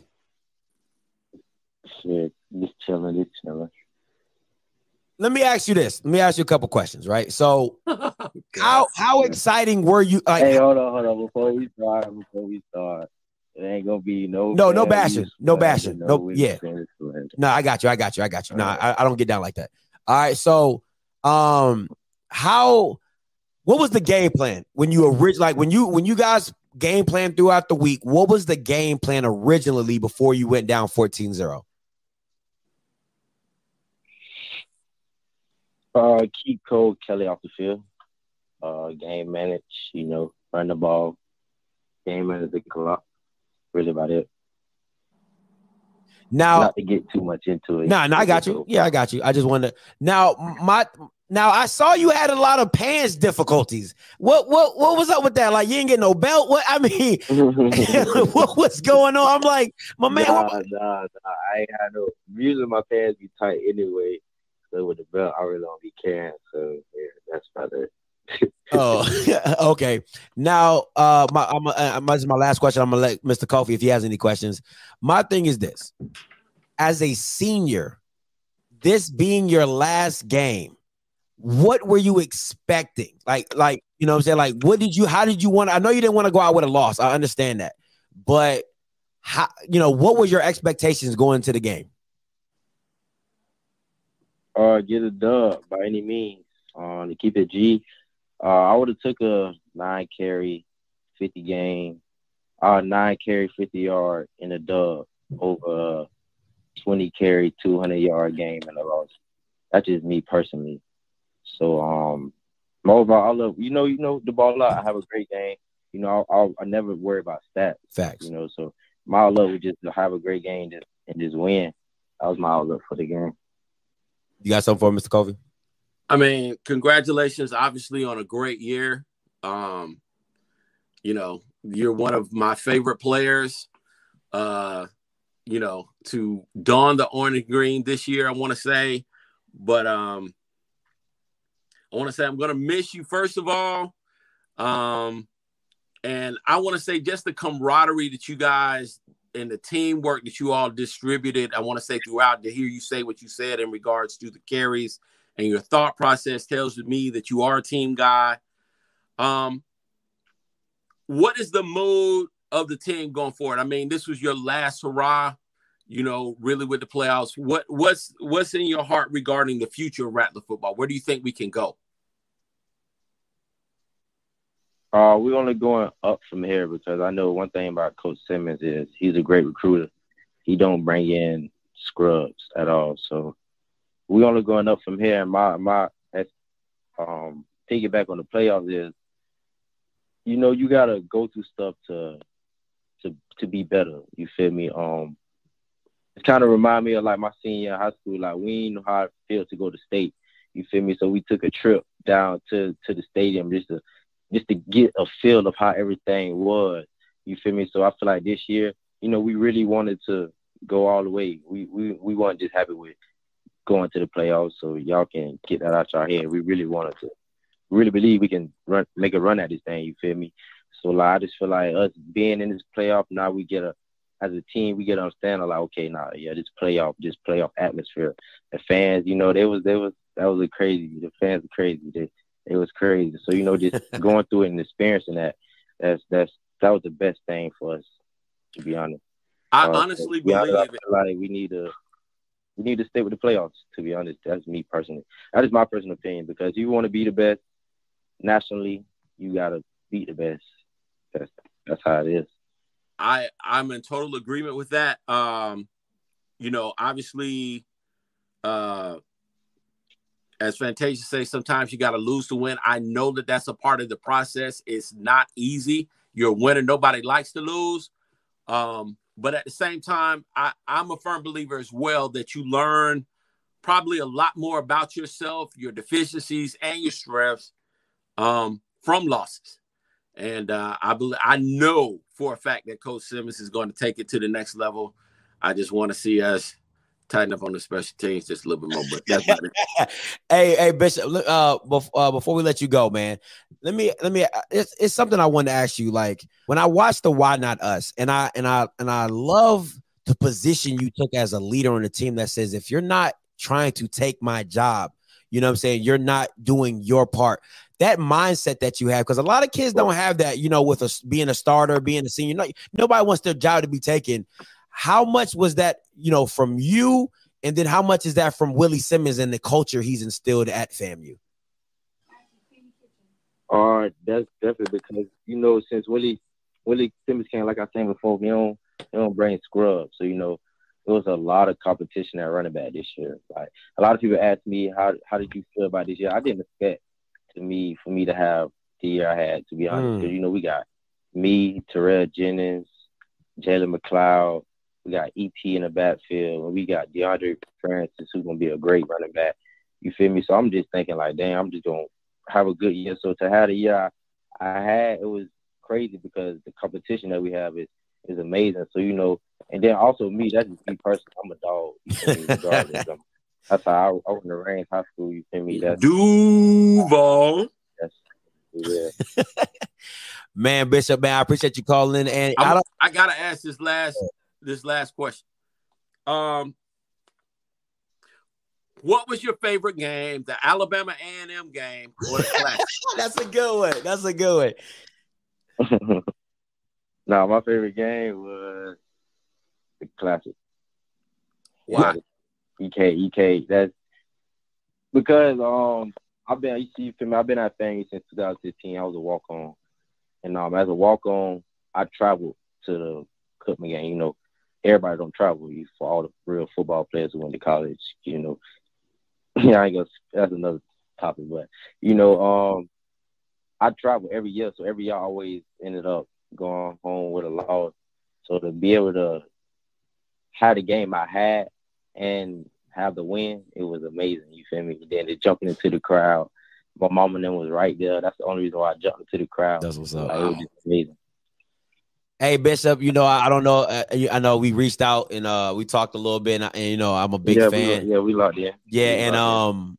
You know I, I, call you the grandma, and I know it. it I know. I know it. it I know the the name don't sound right, but it's just how. it's just that you do everything for the team, and you know I've always been. A, I've always been a bit. You know, hey, listen, if you're stuck in a rut, give it to Bonnet. That's been that's been that's been my mindset and my motto, man. But listen, uh, B, I appreciate you calling in, man. Uh, shout out to you. Shout out to your boys who's watching this as well. I saw General Hunt in the uh in the comments as well. Shout out to him, the freshman. And uh, what's what's next for you, man? Tell us what's next for you before you get up out of here. Uh, what's next? Uh, you know, training for my pro day. Um, if I don't hear nothing with football, I'm getting myself to about June to be realistic with myself if I don't hear on with football, you know, I'm just gonna go on a workforce. I got two degrees. You know, my Ooh. first one's in construction engineering, another one in interdisciplinary studies. So yeah, um, I got a few connections with some well-connected people. So you know, yeah, um, being that family really set me up to be successful. Very, very successful. That's what's up. That's what Mr. Campbell always says. He's like, once you leave FAMU, you're gonna be connected. Hey, Bishop, man, appreciate the call, man, and you be blessed, my boy. Keep striking. you too. All right, man. All right, guys. That was Bishop Bonnet with the call in. Man, that was what's up. That's what's up. That's what's up. Y'all might see me and Bishop hook up uh sometime in the in the in the future, you know, talk about uh his career and stuff like that. Ooh, call lines buzzing. They they buzzing. Let me get let me get Mr. Ford up in here. What's up, Mr. Ford? Talk to me. Hey, I want to say to uh Miss hold on, let me turn this down. I want to say to Mr. Hemmingway, you you bringing it tonight. Uh, I just want to say to you, I, I respectfully disagree about the whole thing about the uh, special teams. The biggest problem, fam, you have, and the thing that's keeping them from being elite, is that they don't have a trigger man for Willie's offense. That's the number one problem that's facing FAMU. One of the things that Billy Joe taught us he, he taught us in the years that he was in the NCAA playoffs, you have to have an offense that can score at the drop of a hat. And I can remember that 99 team when he had, uh, Ju- uh, I want to say, Juwan Seider. Uh, uh, he, he, he was he had two quarterbacks.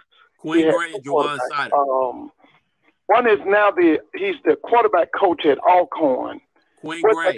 He was a big guy from Fort. La- yeah, and then the other one, he's an assistant coach. I know he was at Penn State or something. Juwan Seider. Okay, that's right. Now here's the thing about it, fam. You could attack you in the air, and they could attack you on the ground.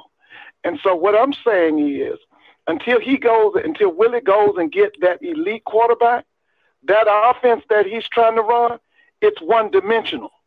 Because one the only thing that Fam can do right now is run the football. You can't be you can't be superior. You can't be outstanding in the playoff if you are one dimensional. Because people who are worth their salt, the defensive coordinators, they will stop you.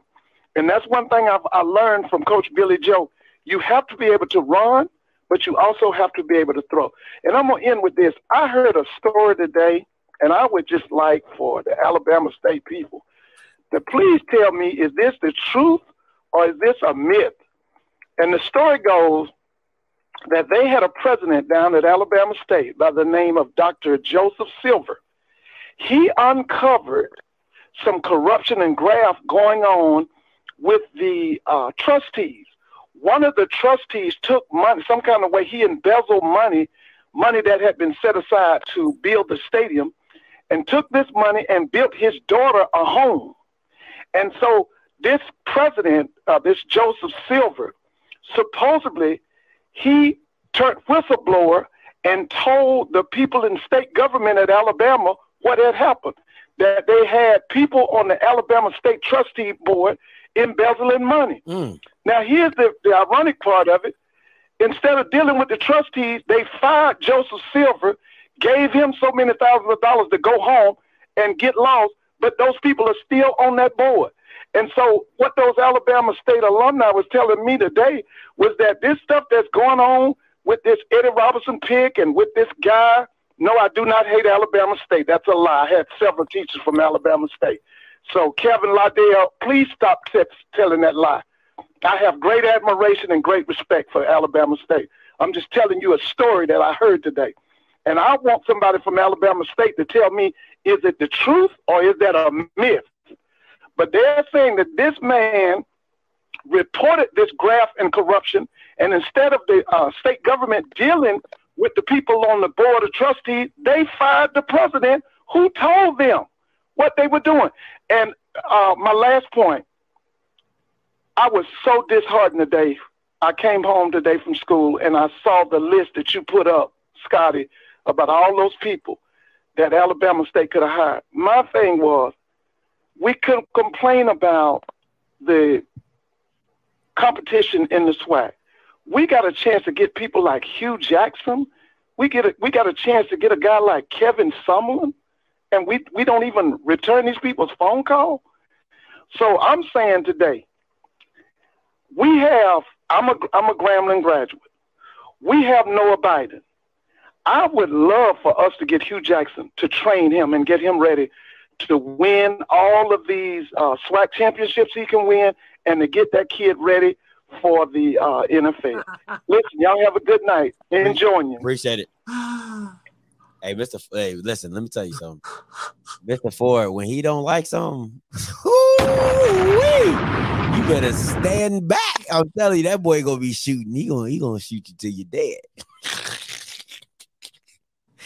oh, I'm telling you, if you if you if you twitch too much, he gonna shoot you again. Hey Ryan, what's up, man?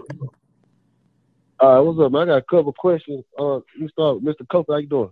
All right, how are you? I'm all right. Hey, uh, I got. A, I'm looking forward to next year.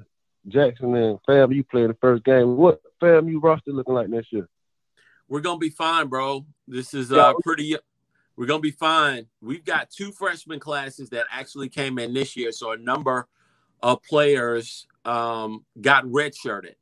Uh, so you're gonna see Isaiah Land next year. You're gonna see General Hunt next year. You're gonna see Boulder back next year. You're gonna see Terrell Jennings back next year. You're gonna see McKay back next year. You're gonna see that wide receiver corps back next Yep. year. You're gonna see about three, uh, I want to say four to five offensive linemen next year. We're gonna be stacked and really reloading. Um, the issue, you know, obviously is going to what I want to say is what's going to enhance the team is this whole transfer portal deal. Now, um, there's a lot of opportunity, and coaches have to really discern. But the Rattlers will be ready to uh, to really take home this OBC title uh, come Labor Day weekend. Now, we actually play a week zero game against the University of North Carolina in Chapel Hill. So we're going to go up there and really attempt to try to do well and possibly win that game. So he's Coach Simmons is going to bring. I know everybody's looking at Deion's class, but I'm telling you now, Coach Simmons' class is going to be top ten come 2022. So Um, you fitting the same Tevin Griffey, Tevin Griffey, around this. what were you about to say? Yeah, you say what? I was going to Yeah, I'm say saying some, you expect the same hype around next year's game as we had this year. the OBC game is going to sell out. What That kind game's going to question is sell out. What The kind of only question is that? The only thing that kept this game, No, they said it sold out. I went I went to the one this year. They said it was supposed to sell out. Come on, no, bro. no, no, no. Come on. You know everybody and their mama gonna want this rematch. What kind of question is that? The Now, top two here's, teams in the here's the deal. You still had 33,000 that were at that game, No, right? that's why I asked. Oh no, that's why I asked Scotty. That's why I had asked that who who did fam had because I know they're losing Marquise, and I thought they were losing a lot of firepower from this year's team and Bishop. You know, Nah, this this team is loaded and locked for next year. Uh, there's a lot of people that you didn't see that you're gonna find out about. Plus the whatever Coach Simmons signs through the transfer portal at that's becoming a tongue twister. The transfer portal. Um, Porter, the transfer Porter. All right, is uh is going to be amazing. But let me say, this game is going to sell out. Uh, the thing that kept the game from selling out this year was the uh the COVID strand. So we don't have no more COVID issues with Omicron or what's the Delta and none of that other stuff. Uh, this game's to sell out. uh, cool. That was uh, hey, one- hey, one more thing though, Scotty. Uh, Kofi, what did you have any issues with the um all SWAC team? Anybody you felt like? Hey, Scott, that's what I had wanted to talk to you about. I thought the biggest problem was James Houston not being defensive player of the year. That was the most egregious thing to me. But It's debatable. It's debatable, but Isaiah Land had an incredible year, bro. I, it's you know, if you would have taken that away, you know, uh, there would have been some Rattlers that would have been basically saying the same stuff. But let James Houston go on out there and do his thing. You know, just prove everybody wrong. If I'm being honest, I think that's the only guy that should have won both awards, newcomer of the year and defensive player of the year. That's that's that's my personal opinion. But what do I know? Congrats to Isaiah Land, Defensive Player of the Year from the Florida Agricultural and Mechanical University. Who is still looking for Cole Kelley because he didn't touch him. From FAMU University. Uh huh. Florida A&M. Florida A&M. Anyway, strike, strike, or miss, miss, and miss again. Anyway, uh, let me see. Next caller. Hey, caller, you live. Talk to me. Scotty, what's up, man? It's your boy Mike from Hammond, dog. Mike from Hammond. What's up, Mike? Mike from Hammond. What's up, man? Kofi, what's up, my boy? What's Look. up, man? So look, man. Look, look, look. I'm in Hammond. I'm in Hammond uh, Saturday night, bro. I'm like, man, I ain't going to buy you classic. I gotta go over here and see what's happening. Hammond ain't that big, bro. Like, well, I was at a reception and like you could hear the game smooth. I'm like, damn, it must be packed. Damn, you must have brought some people. Parking lot was empty. Parking lot was empty. I'm like, wait, whoa, fam, you supposed to travel. Something ain't right about this. Parking lot was empty. So we, we didn't go in. And like I told you, I'm a, I'm a football coach myself, and a couple of guys I coach with, they went to Southeastern, right? Uh huh. And we talking, they like, what the hell's wrong with FAMU? What the hell's wrong with FAMU? Those big, yeah, now he go to racist talk. And we talk to each other like this because we know each other. That big ass mugger they had running that ball, why they stop letting them run the ball? Mm. And this big, that big mugger they had at defensive end, he can't do shit. Couldn't So he wasn't talking about it. couldn't do nothing. So I, I'm like, man, FAMU the guy here and shows us shit. Listen, Oh, it was ugly, bro. it was ugly. It was ugly. Now, I, I want to say, obviously, I feel like we just came in with the wrong game plan. Um, and even if they came in with the wrong, I want to say the game plan to keep Cole Kelley off the field, the administration and the execution of that game plan was not there. And uh, obviously, I'm disappointed because I know we can play a whole lot better. Um, and that's that. Hey, but, but I mean, my, my thing about it was, though, you know, like, you know, before a game, you can only go by stats and all that when you doing a matchup. And, and, and Scotty, like I heard you say, bro, you say styles make fights in games, you know. And I agree with that. But at the same time, man, when you got the number one defense, you know what I'm saying, and, and these people got all these people hurt. These people got all these people out.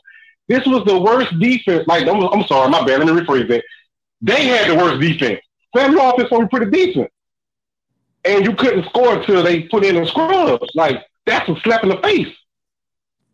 This is the worst defense of FCS. And fam, you couldn't score on these people. So what does that say about our level of play? What I would say is, And fam, you're supposed to be just as good as Jackson State. So it's like, and I want to, I'm, I'm gonna judge you. I'm a, I'm a two-time graduate of Jackson State. I don't know if y'all know that, but that's where I come from. So I'm saying, with them, if they got the worst defense of FCS, fam, you couldn't even score to the fourth quarter. What does that say about our talent level of talent? Now, what I would say is Jackson State is not all that in a bag of chips. Obviously, they only won by one point. So, in addition to that, uh, J State's offensive line um, is, I want to say, suspect. What I will say is, what wins football Yeah. games? What wins football games is execution and strategy. And we simply went in with the wrong strategy. Same thing happened against Jackson State. We went out there trying to get McKay to throw the ball all over the place when the strength of our team was in the running game. Had Bishop Bonnet, Bishop Bonnet was averaging five yards a carry. Travis Jennings had five yards a carry. Um, our other running backs had five yards a carry. So if you got five yards a carry, they carry the ball twice. That's a first down. Keep running the ball. We didn't do it. I, for like me, bro, I didn't understand why he why y'all, y'all should have had like 30 carries, though. We, we didn't do it. I Like, I, mean, don't- I don't Bishop- know. Y'all, y'all got some big ass running backs, man. It was a lack of commitment to the run. And sometimes you just make those decisions as a coach thinking that you can do something that you can't do, you know, and trying to make, I want to squeeze, I want to say, as they say in the deep south, squeeze blood out of a tournament, a turnip.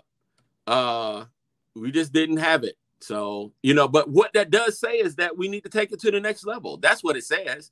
And the only way you can correctly evaluate that is to play against competition that will draw that out or expose your weaknesses. You gotta play. Sure You gotta play against That- better. That's always been an issue. The, tr- the trenches has always been an issue with those guys, though. Like, I mean, you know, uh, HBCU playing against uh, P, uh, PWI FCS schools. That's always been the gimmick right there. The the the, the line of scrimmage. It's, al- they've they've always been better in the trenches than us. That's always been the gimmick. we we weren't that much deficient in the in the in the trenches. Sometimes you get a matchup where a guy is just better than you. But I mean, Savion had two straight sacks, and we gave the ball right back to him with a bonehead penalty, and then a fake punt on fourth down. That shouldn't have happened, you know. So that's just stuff that happens. Uh, stuff you just really got to work on to take to the next dimension and level, man. I, I I'm ready to see a, another HBCU, if not us, win a natty on the football level. I want to see it happen in baseball. I want to see it happen in track. I want to see it happen in basketball. I want to see us make the freaking Sweet 16, but it's not going to happen until we increase our level of commitment, get our infrastructure, and get better quality athletes and better coaching. That's the bottom line. All right, like, one last thing, bro. Let me let y'all go. I know y'all got a million people waiting on y'all. So I want to ask you, Kofi, like, and be honest with me, dog. Don't don't don't don't don't get FAMU on me. Don't get FAMU on me. Do you do you if you if you Willis Simmons, do you look for another quarterback this year? Oh, absolutely.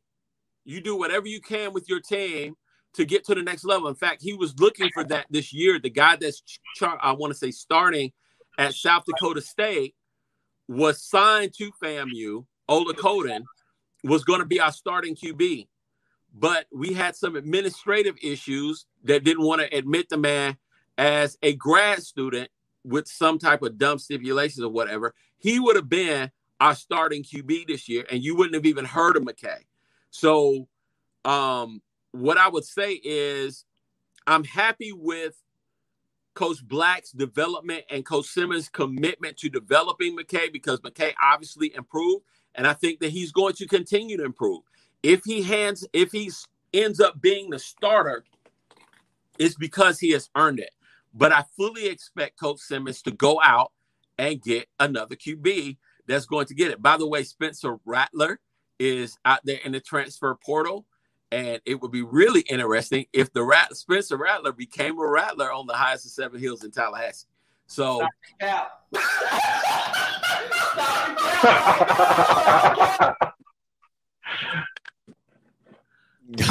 what he say? No, you no nothing. It was a, it was a drop I did. Hey, appreciate the call, Mike. Oh, I no doubt, bro. All right. all right, appreciate you. Spencer Rattler become a FAMU. That oh, Spencer Rattler becomes a Rattler. I see what you're doing there. Aha. Smart guy. That's it. Smart guy. I see the NIL. I see the deals turning. There we I go. see the deals It's turning. been turning. It's I been see it. turning. I see it. Hey, caller, you live. Talk to me.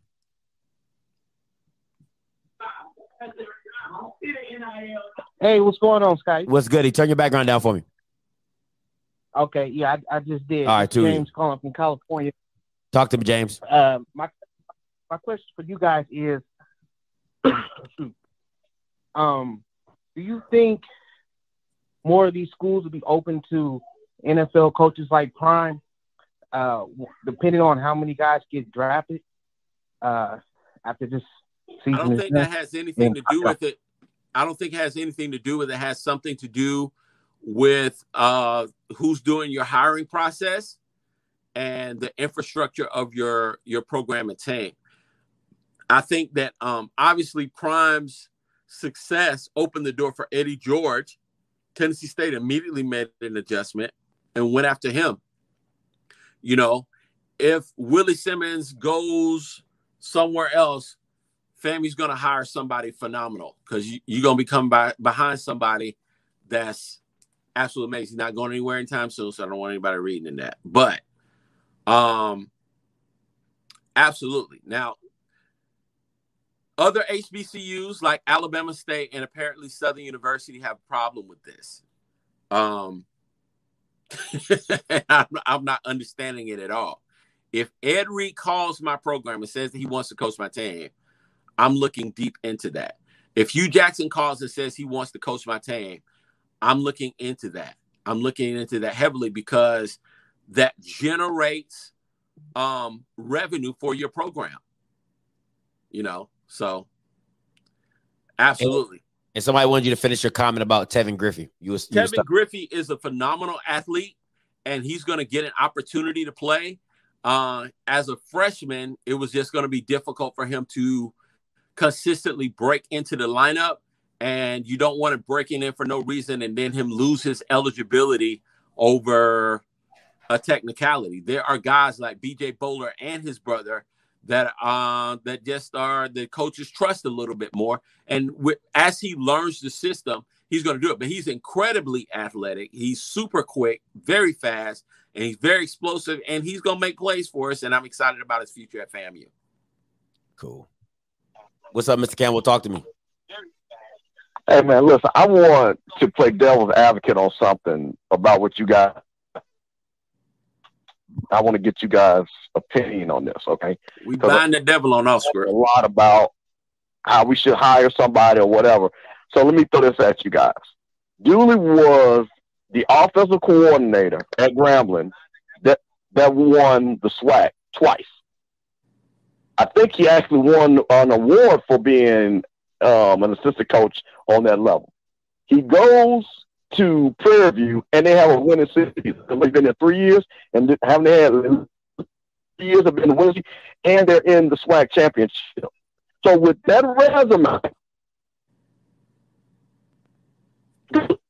it's Maybe the devil didn't want you to say that, that Your statement. phone is breaking up really bad. Your your phone is breaking up really bad.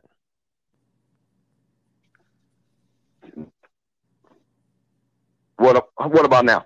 All right, look, yeah, you we can hear you. Go ahead. I was saying about I'm playing and that I'm trying to have a real phone discussion here because we're having a lot of fan first take stuff, and sometimes that shit throws me off. You've got a guy like Dooley, who was the offensive coordinator of the two SWAC champion, black national champion, and I believe he won an award for being an assistant coach, like offensive coordinator, whatever.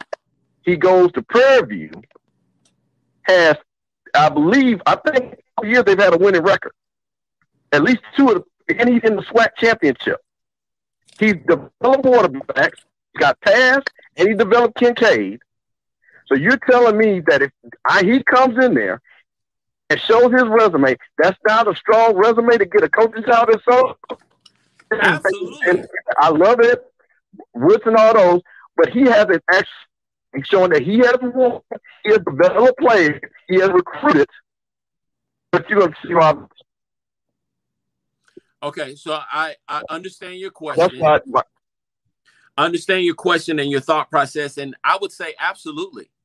But if you ask me again, if Kevin Sumlin is in the equation, am I going to hire Dooley or am I going to hire Sumlin? And my answer would be Sumlin. If you tell me that Hue Jackson is coming in after the work that he's done with Hickbot, and Hue. Jackson is interested in my program, been a head coach. say what? coach. I'm talking about a coach versus celebrity coach Potential. I'm just talking about a coach. somebody like coach at the end of the who day has been a head coach. Because that's what Okay, the argument Jerry is. Mack. If Jerry Mack calls Dooley, they should go get Ed Reed. They should go get Rod Woodson. They should go get Marshall Faulk. If Jerry Mack called, and I know that he called at Southern University, I'm going with Jerry Mack over Dooley. Straight up. Now, now, why is that? Jerry Mack has championships. How many championships does Dooley have as a head coach? SWAC championship game. How many championships does Dooley have as a head coach? Okay, so I'm asking you. Tell me about Mac because I don't know Mac. Who is Mac? 'Cause I don't know him. Jerry Mack was the head coach at the North Carolina Central University. He beat Broadway multiple years in a row uh, at North Carolina A&T.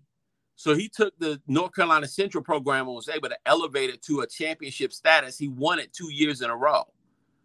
So getting somebody like him, who again is a Jackson State grad, who knows the SWAC, who respects Jaguar Nation, who has ties uh, in the Tennessee area, has ties in the Deep South, in Louisiana and Mississippi, and would be able to recruit and assemble a staff that would be absolutely phenomenal. I'm going with Jerry Mack. So you keep going back to my point. You keep going back to guys that actually coached. See, You see, you keep doing what I'm not asking you. I'm asking the question that Scotty has been posing. I would not take a retread. I, so that would be a guy that knows how to coach. I'm asking a question. He keeps Mr. going blank on the question Yeah, every time he question. Your your phone is cutting out really bad. You have to either find another connection or call back in. Uh, What, what was this question? If I'm not, I think he's talking about taking a retread coach over a celebrity coach who has not coached before. That I think that's where he was going. I I, I, would I, do that. I, I get it. I get would. it. I would. I would. I would. you know, but at the same time, you know, you have to look, you have to weigh the balances, and that's why you know they pay those guys the big bucks. But I'm looking hard at Ed Reed regardless, because I know Ed's going to be able to recruit. I got to be able to compete and beat Deion on a consistent basis, or my fan base is going to be upset. I'm not paying four hundred thousand dollars for this. This this is what I'm not paying four hundred thousand dollars for. I'm sorry. I'm not. I'm You're not paying four hundred thousand dollars for what? for for for Eric Dooley in this record. Okay, okay. I'm not paying four hundred thousand dollars for that. I get you about two fifty. Hey, what's up? hey, what's up? Calling you live. Yeah, all right. Thanks for taking my call, man. Uh, listen, I'm I'm a your graduate and uh, been a your supporter for a long time. I was I want to make sure I want to confirm this because when I first heard it, it really pissed me off. So Colson might be able to know what it is. Uh, it's my understanding that um, it was a bid of under fifty five thousand to host the playoff game, and if that's true, I'm telling you, I'm pissed off because we came up with a hundred and some thousand or ninety to hundred some thousand dollars to take the band to Southern, and you go tell me that we can't come up with fifty five thousand dollars to host a game that could have been a major difference in play and how we do things. Uh, I, I got to hear that, and I uh, I want to know if that's true, and um, and how do how, how do we go to a situation where we can't come up with fifty five thousand dollars to bid to host a Um, playoff game? I would say that that's not true. I would say that the reason why we did not host the game is because they're doing construction on Bragg Stadium um, that had already started, and that was really the deal. Uh, the bid was over one hundred and fifty thousand dollars, as far as I know, but they had already taken, you know, just doing work and everything, so we wouldn't have been able to host that game anyway. Now, going forward, I think that if obviously if something um, is going to happen in Tallahassee, we have multiple stadiums in Tallahassee. So even Capitol Stadium, if you're talking about um, twelve thousand seats at forty dollars a ticket, you know, you do the math. That's your bid. So it would have been pointless for us to bid fifty five thousand just because it doesn't make any sense. That's this that's uh, absurd, and that, that's a rumor. And you wouldn't have made your money back. That's what you're saying. No, this that's just yeah. The fifty five thousand dollar bid is not going to be. Uh, it's a drop in the pan. it's like no money at all. You know, um, you're gonna make that money back. So Too easy. Uh, let me go with. Hey, what's up, bud? Talk to me. What's up, Scott? What's good? Hey, real quick, man. I kind of agree with what you've been saying today as far as the retrade, but here's the thing about the SWAC coaches, man. I think that sometimes we look past. Uh, I was really disappointed in, in Willie Simmons because it's kind of like you were saying. I heard Mr. Kofi say, "Well, we had this for his matchup," but then at some point, don't you have to start blaming the scheme? And how can we say he one of our best coaches when, hey, you got a quarterback sitting in the pocket, eating you alive? Why not blitz? Hey, you got a great running back. Why not run the ball?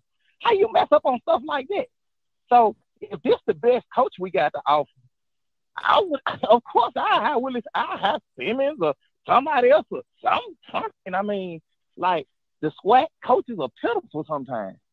Like, I, eh, am I wrong? Am I looking at it wrong? Did you look at that game and feel like that that it was uh it wasn't a good matchup I'm- or it was just poor coaching? I'm I'm gonna poor let coaching. I'm gonna let Mr. I'm gonna let the fam you graduate answer that question. You, you what would you like to answer that, Mr. Kofi? what I'm going to say, and you know, I believe in Coach Simmons. I know his heart. I know I've seen him call good games. How you know This- Let me say this.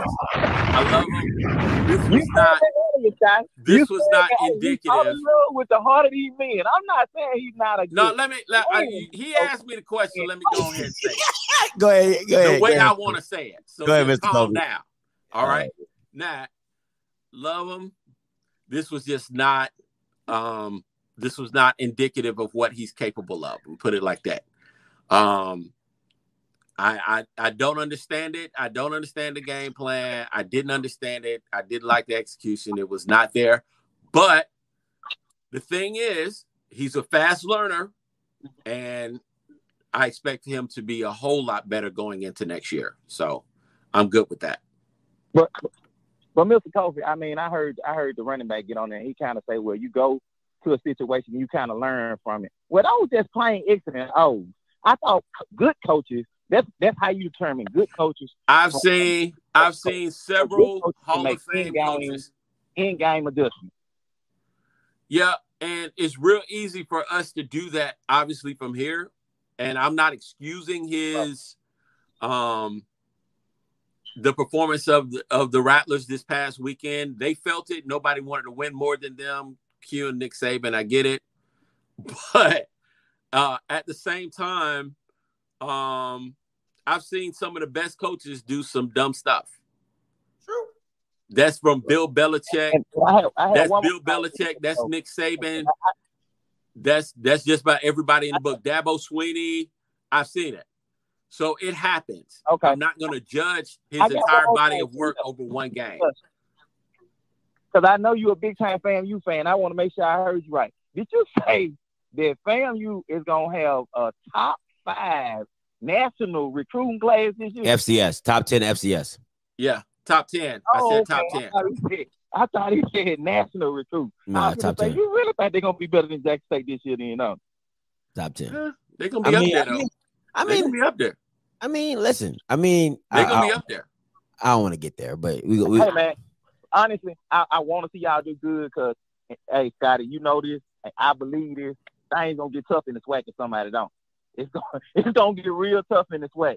If with the team that we had this year to say that we didn't lose a game in the SWAC, you put another year on that, a few more recruits, it's gonna get tough in the SWAC, guys. And let Uh, me say this. Let me say this as well. Let me let me say this as well. Um, I remember when Florida State University had the top recruiting class in the country for years. The University of Miami's class was never ranked in the top 15. However, when the University of Miami suited up to play Florida State, Miami cleaned their clock several years in a row. So forget a star. You got to get out there and you got to play the game. Youngstown State for years had three star people, two stars, one star. Coach Tressel and his staff developed those players to play at a higher level and they won multiple national titles.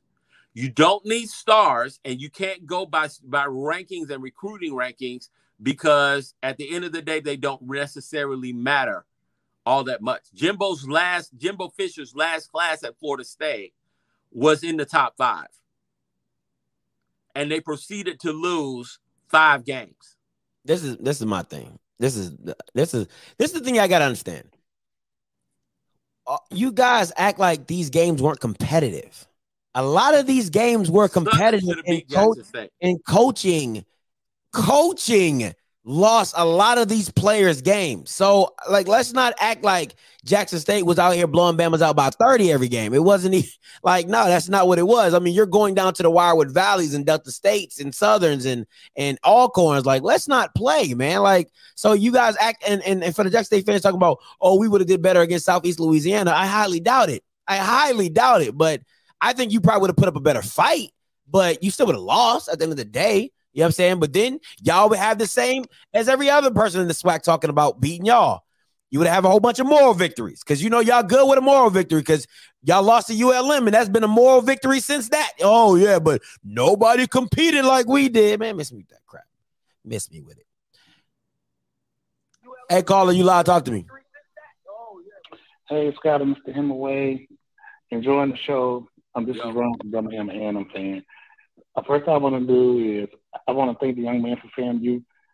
Um, I was glad to hear him talk, and I would love to have, have him try for the Birmingham Stallions here when the USFL come in the spring. But I wanted to piggyback on something that that Scott was talking about today with these Jackson State fans calling in, um, hating on Aqeel Glass. And I think um, I just want to ask this question: If you switch the quarterbacks, if you put a Aqeel Glass on Jackson State team, do they have the same record? And if you put Shedeur on A&M team, does A&M still end up seven and three? What y'all think about that?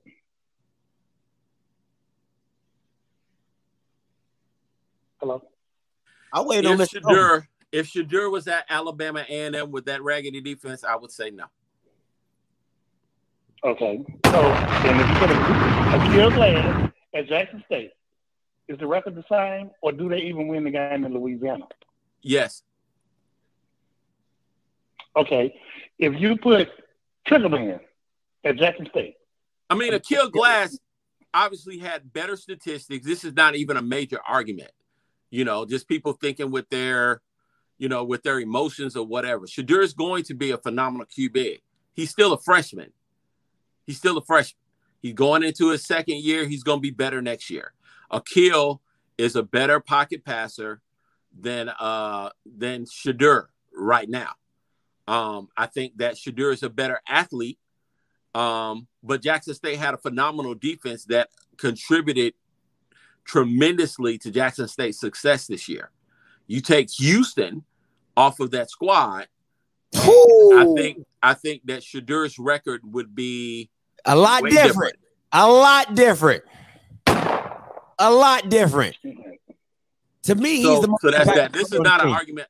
Aqeel Glass is deserved the award. He's a senior. He's got more experience. He's a better passer right now, just a better player right now. But I think Shedeur uh, is going to be, before it's all said and done, going to rewrite the SWAC record books. I think he's going to be great. I can agree with that. And um, also, uh, just to back up Scotty too, on Scotty has been saying all year about the level of competition in the SWAC, and sometimes we get in our bubble. I'm a SWAC guy too. I'm a dab the end. I'm a band head, so you know I'm all SWAC. But Scott has been saying all year, you know, we're in this bubble, and and you know we kind of think more of ourselves than we ought to. then when FAMU goes into the playoff game, and, and FAMU, in my opinion, if anybody would ask me, I think FAMU is a better is a better complete team than Jackson State. And I think it just goes to what Scotty said. When, when we get in that environment and then we get an opportunity to prove ourselves, everything he's been saying all year come to fruition. And then people be like, you know, acting like it ain't never been said before. Well, but, you know, um, so I just think that we got to get out of our feelings and that we got to really evaluate ourselves. And I also say this: I don't see a big difference in talent, so it has to be scheme and in coaching, it can't be that big of a difference in talent. So it has to be something else. What do y'all think the something else is? Schemes and coaching, bro. That's that's it. That's the only thing that's ever. You do not have to be phenomenal from an offensive scheme. If you watch North Dakota, even during the Carson Wentz days, North Dakota State, they were very elementary with their approach to their games. They were just so huge and strong, and they executed every freaking play. That's it. It wasn't anything difficult or anything really extravagant. They just played well with a phenomenal QB and and good skill people around the board. It's it's not rocket science. FAMU could have played a much better game on Saturday. Catch passes, uh, the passes that are thrown and run the freaking ball. And we are in that game. Don't give up special teams touchdowns. Don't get, don't, you know, just stuff like that, you know, and we're more than capable. And that's just a part of the learning process. I remember when LeBron and them just had to learn how to win, you know, now that he figured it out, you know, he's tough. Every great team. we'll see. We'll see. I appreciate the call, Mr. Reese. All right, taking the last three callers right here. Last three callers. Hey, caller, you loud. Talk to me. Hey, how y'all doing, man? Uh, I'm just was uh, I was listening at the uh, I was listening at the guy uh, talking about uh, Florida A&M. I, I don't want to sound like I'm a, a Florida A&M hater because I do like Bishop Bonnet, but I, but I have to take you back to the beginning when when, when Florida A&M came into the SWAC. They uh they pretty much opened up that East for you guys to win. I mean, uh, uh, they took the team out of there that was seven-time East Division champions and moved them to the West. They didn't move the fifth or sixth team in that division. They moved the best team to the West. So they, they left that side and for Florida and them, they they roll out the red carpet for you. But what happened was Jackson State hired Deion Sanders. Know?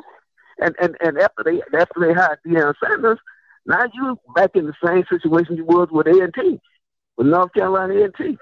But we now, beat A and T, so what are you talking I, about? I, I, understand. I understand you guys uh uh uh lost this game to Southeastern. But Southeastern was the best team that you could have played that was in the playoffs. They I disagree. the worst defense, but you didn't. You didn't even exploit that. You know, and you, you, you, your, your coach, Coach Simmons, I agree with you. He's a good young coach. He's a good young coach. Maybe he let his coordinators do too much in that game. You know, maybe he turned over the the the the, the, the uh, rings to him a little too much in that game, because if, if, if like you say, if you'd have ran the ball, you'd have had a better, a better chance of winning the game. But if you go back and look, if if you, if, if if if they was looking at film on that game, they would have to go back and look at the teams that actually beat Southeastern. I'm 20. I'm 20 miles from Southeastern. All right, Southeastern coach used to be the head coach of Tulane, Coach Scelfo. Now, where he went to after Tulane, I don't know, but he ended up at Southeastern. But he was a winning coach at Tulane. Every time they come down between, uh, I hate to put it like this, uh, between a white coach and a black coach on the field, It's the schemes. It's the scheme of the game. They we used to playing uh, uh, SWAC ball, but once they get out of SWAC ball, they seem to leave their coaching knowledge at home. You Uh, know, uh, I, uh, I want to politely kind of like dis. uh, uh, Hold on, Coach and give Pep. you a Hold prime on. Hold on. Coach Pap. You want to respond? I could've Hold on, Coach Pap. You want to Five respond? pieces, Hold on, and Coach put him over there. Coach Pap. Yeah, go ahead. Kofi, go ahead. He wants to respond. Go ahead. All right. So I want to open up by first saying, you know, obviously I do disagree a lot with what you're saying because you do sound like a hater, but that's okay. I get it. Um, Alcorn was not going to beat FAMU this year. They just didn't have the talent. It, it wouldn't have mattered if they had stayed in the East. They would have finished where they finished. Um, they showed their deficiencies. They've been inconsistent all year long. This is not a white or black thing. This comes down to execution. FAMU has a national title. Billy Joe took us to the semis. So black and white have nothing to do with it. What it does have to do with is, you know, obviously understanding what your strengths are and then going out there and playing to your strengths. There was no athletic difference between Southeastern Louisiana. Now I know people saw all of that stuff happen with, you know, with their scores and like, oh, they don't play defense, but they do have athletes. And sometimes athletes, in terms of your scheme, um, depending on how you're running or what you're running, doesn't necessarily mean that you're going to score a whole bunch of points on a defense that is athletic and used to running all over the place. I think you just have to do what you normally do. Um, we scored over 40 points only one time this year, and that was the Florida Classic, and that was largely because the defense scored two touchdowns. So getting into a shootout was not going to be an option for us, and it was never going to be about us, you know, necessarily outscoring this game. If we were going to win, we're going to have to hold on to the ball, do ball control, and stop doing stupid stuff. Like I said, we gave up two special teams, just blunders that gave them 14 points. And to me, that's a major difference in the ball game. And we just didn't really run the ball or try to establish the run the way that we needed to in order to maintain the tempo of the game. And that's wh- that's where we lost it. But what I will say is, Be honest uh, with you. FAMU's going to be To a better team as a result. Jackson State, would have did Go ahead. to be to be honest with you, Jackson State, like most of these callers are calling and saying, they would have had a much better. They would have did much better than you guys, because Jackson State, they they, they got athletes. They don't have one here, one there, one. They got athletes everywhere. Where? Where? you guys, Where? you Where? Where? Bonnet. Where? Name You 'em. had Bishop Name 'em. Bonnet Name 'em. and, uh, Name 'em. Yeah, Bishop Bonnet. Name them. Or you uh, listen, listen. Hold up. Wait, no, no, no, no, no, no, no, no. I'm not gonna let you rock with that. I'm not gonna let you nah, nah, nah, nah, nah, nah. I'm not gonna let you rock with that. All you have is a front seven. All they have is a front seven. Southeast Louisiana is a spread team. All right. So tell me how you're going to cover five wide receivers when you don't have five DBs that can cover them. Explain that to me, Coach Pep. Now, the only thing you're betting on, wait, the only thing you're betting on is James Houston getting home. That's all you're betting on. But Southeast Louisiana has four all conference offensive linemen and one left tackle that's all American. What are we talking about right now? What what do Jackson State do? They get home. That you're exactly right. They get home. And, and- and what do Florida A&M do?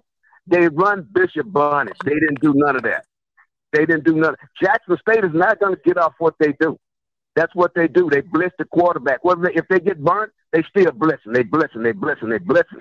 They're not going to get off their game plan because what's going on elsewhere. But Florida A&M, they came there with a game plan and they got off of it. Coach Pep, you're listen. You listen. I, you, you're a coach, but you sound like you're a rookie, right? Because you're talking about two different teams that run two different defensive schemes. Jackson State is a blitz first team. They've always been that all year. Right, right, FAMU right, is not a blitz first team. So why would they go heavy blitz when that's not their scheme? And if they if what got them there was rushing four down, now I would agree with you. They should have mixed it up. I said that from the beginning. You can't just show Cole Kelley one thing and go. But if you're doing the same thing, Jackson State is the king of that. They're going to show you one thing, and Cole Kelley is going to eat that up. All they do is blitz and go man. That's it. You don't think Cole Kelley's seen that shit before? You don't think? Listen, all Jackson State can bet on is that James Houston gets home. FAMU was betting on Isaiah, Isaiah Land getting home. He never got there. Uh, Jackson State is going to bet that James Houston gets on, and I would believe he'll get home more than Isaiah Land, but he wouldn't distract Southeast Louisiana as, as much as you think he would have. And let me just say that our defensive attack. rushed in that game. Let me say this: our defensive attack is more than Isaiah Land. I know he gets the headlines because he got the sacks, but Savion is a beast. Uh, General Hunt is a beast. He's we're not one dimensional in that department, but I think as they diversify the portfolio, I don't think you're going to see the same thing. But you know, it is what it is. We lost the game, and uh, we're gonna learn from it and grow. right. And we'll see y'all in Miami. He lost the game, and, and and the thing and the thing about it is that uh uh the teams that you play, Alabama, uh, State, Alabama, A and M, uh, Texas Southern, and all them schools, they really didn't have good. They really didn't have uh uh, uh good teams, man. Coach That's Pat, how your defense Jackson got State played. rating. Jackson State played the same teams. What the? What are you talking And about? we didn't play Texas Southern, by the way. Yeah, so- Jackson State but, played the but same Jackson State teams. played two teams, two teams with winning records. All their They- teams had losing records. Coach that they Coach Pep, shut the hell up, bro. Coach Pep, Southern, Southern took them down to five minutes left with a losing record. What are you fucking talking about? I mean, Jackson State did play Alcorn. They had a winning record. Hey, caller, you live. Talk to me. What the fuck you talking about? Hey, enjoy the show, man. Hey, you know, um, I'm not trying to sound like a racist or anything. But, you know, you black You stupid. Man. like, come on, dude. If that wasn't low key hate, I don't know what. What it really wasn't low key. It was just straight out hate. He just he just came out. FAMU. Bottom line, what I got, what I heard on that call, FAMU ain't shit, and Jackson State is the shit. So I, he just should have said that. He could have hung up. But he, but anyway, from my perspective, FAMU will level up going forward because they know now that okay, the assignment isn't to be the best in the swing, right? So when we beat Valley by by four, okay, we missed the assignment, right? Because you've seen where we should be. We've seen that okay, our preparation for the playoffs and our schemes and our coaching for the playoffs have to level up. So I think we're going to grow from this, but you got to be in it to understand. You know, if you if you're not playing in the playoffs, and hell, if you ain't getting your hat handed to you and thinking you the best, Bruh.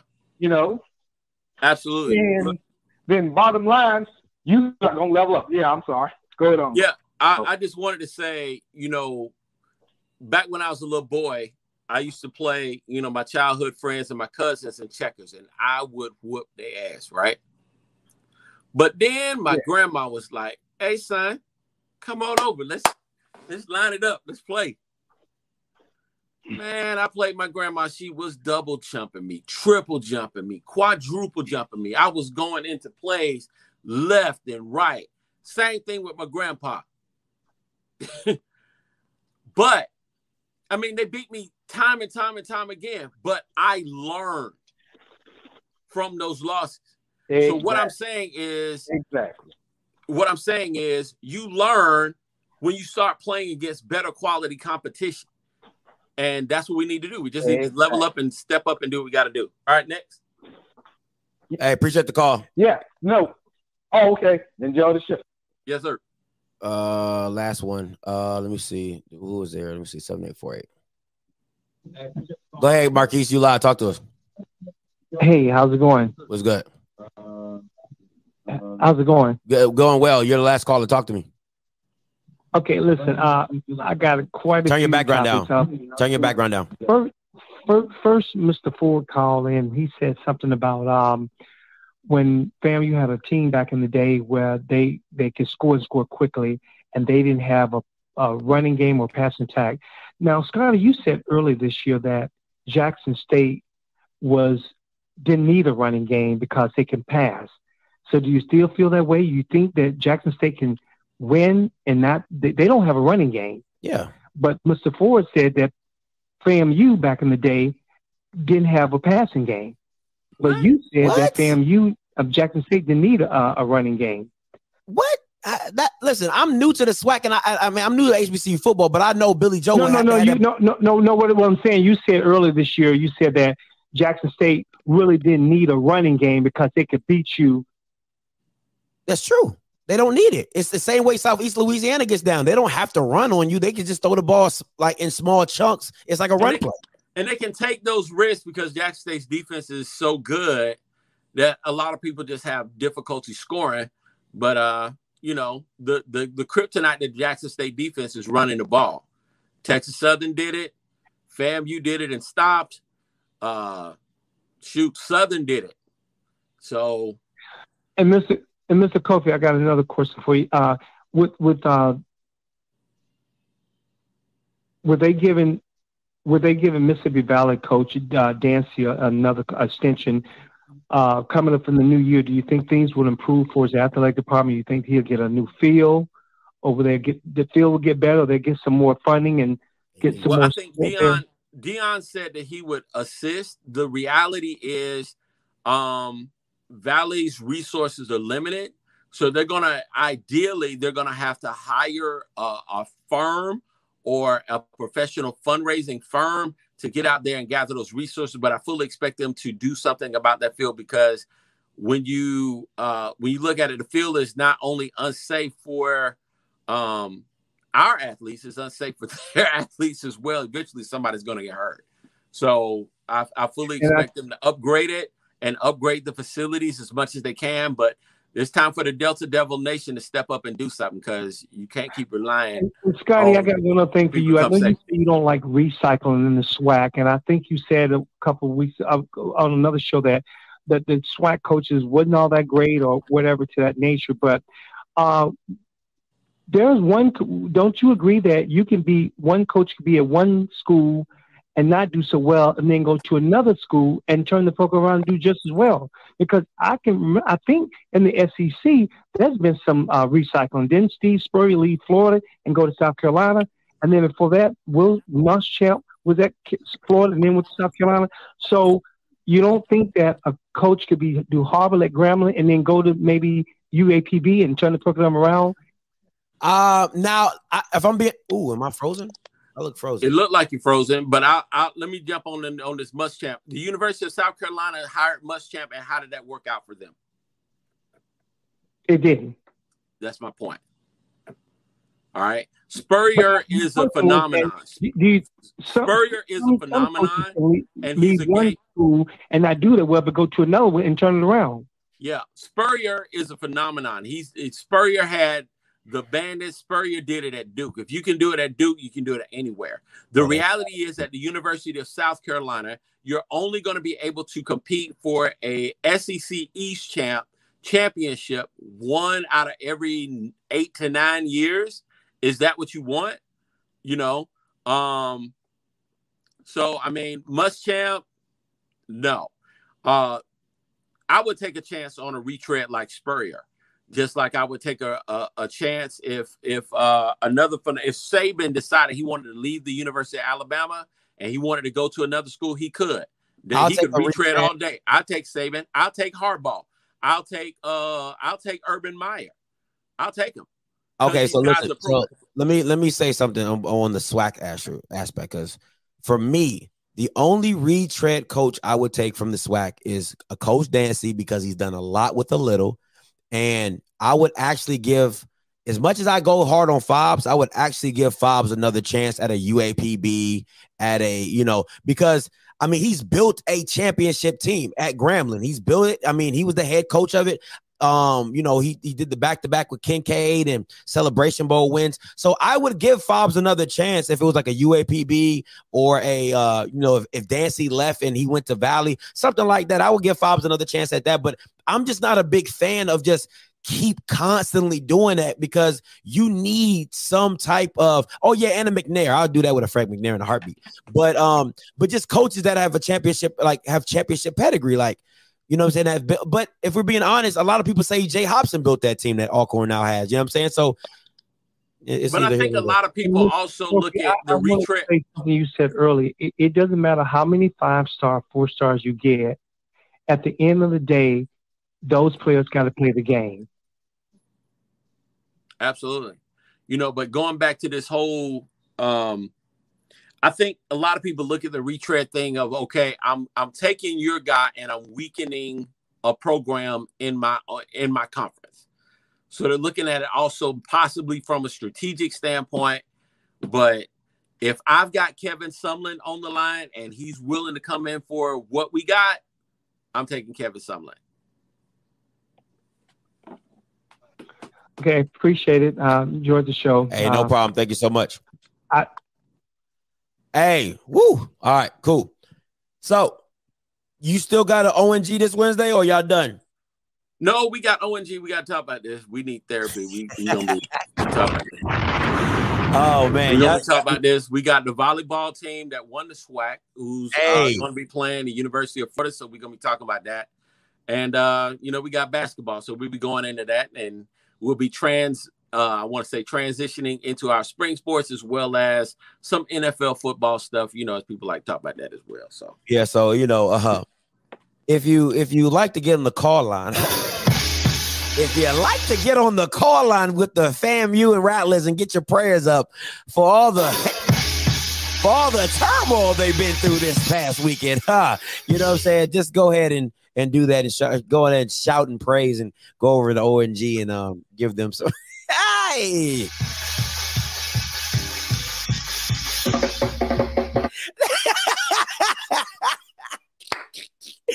Go ahead and knock that out. All right. So listen, guys, appreciate Mr. Kofi for always checking in with us.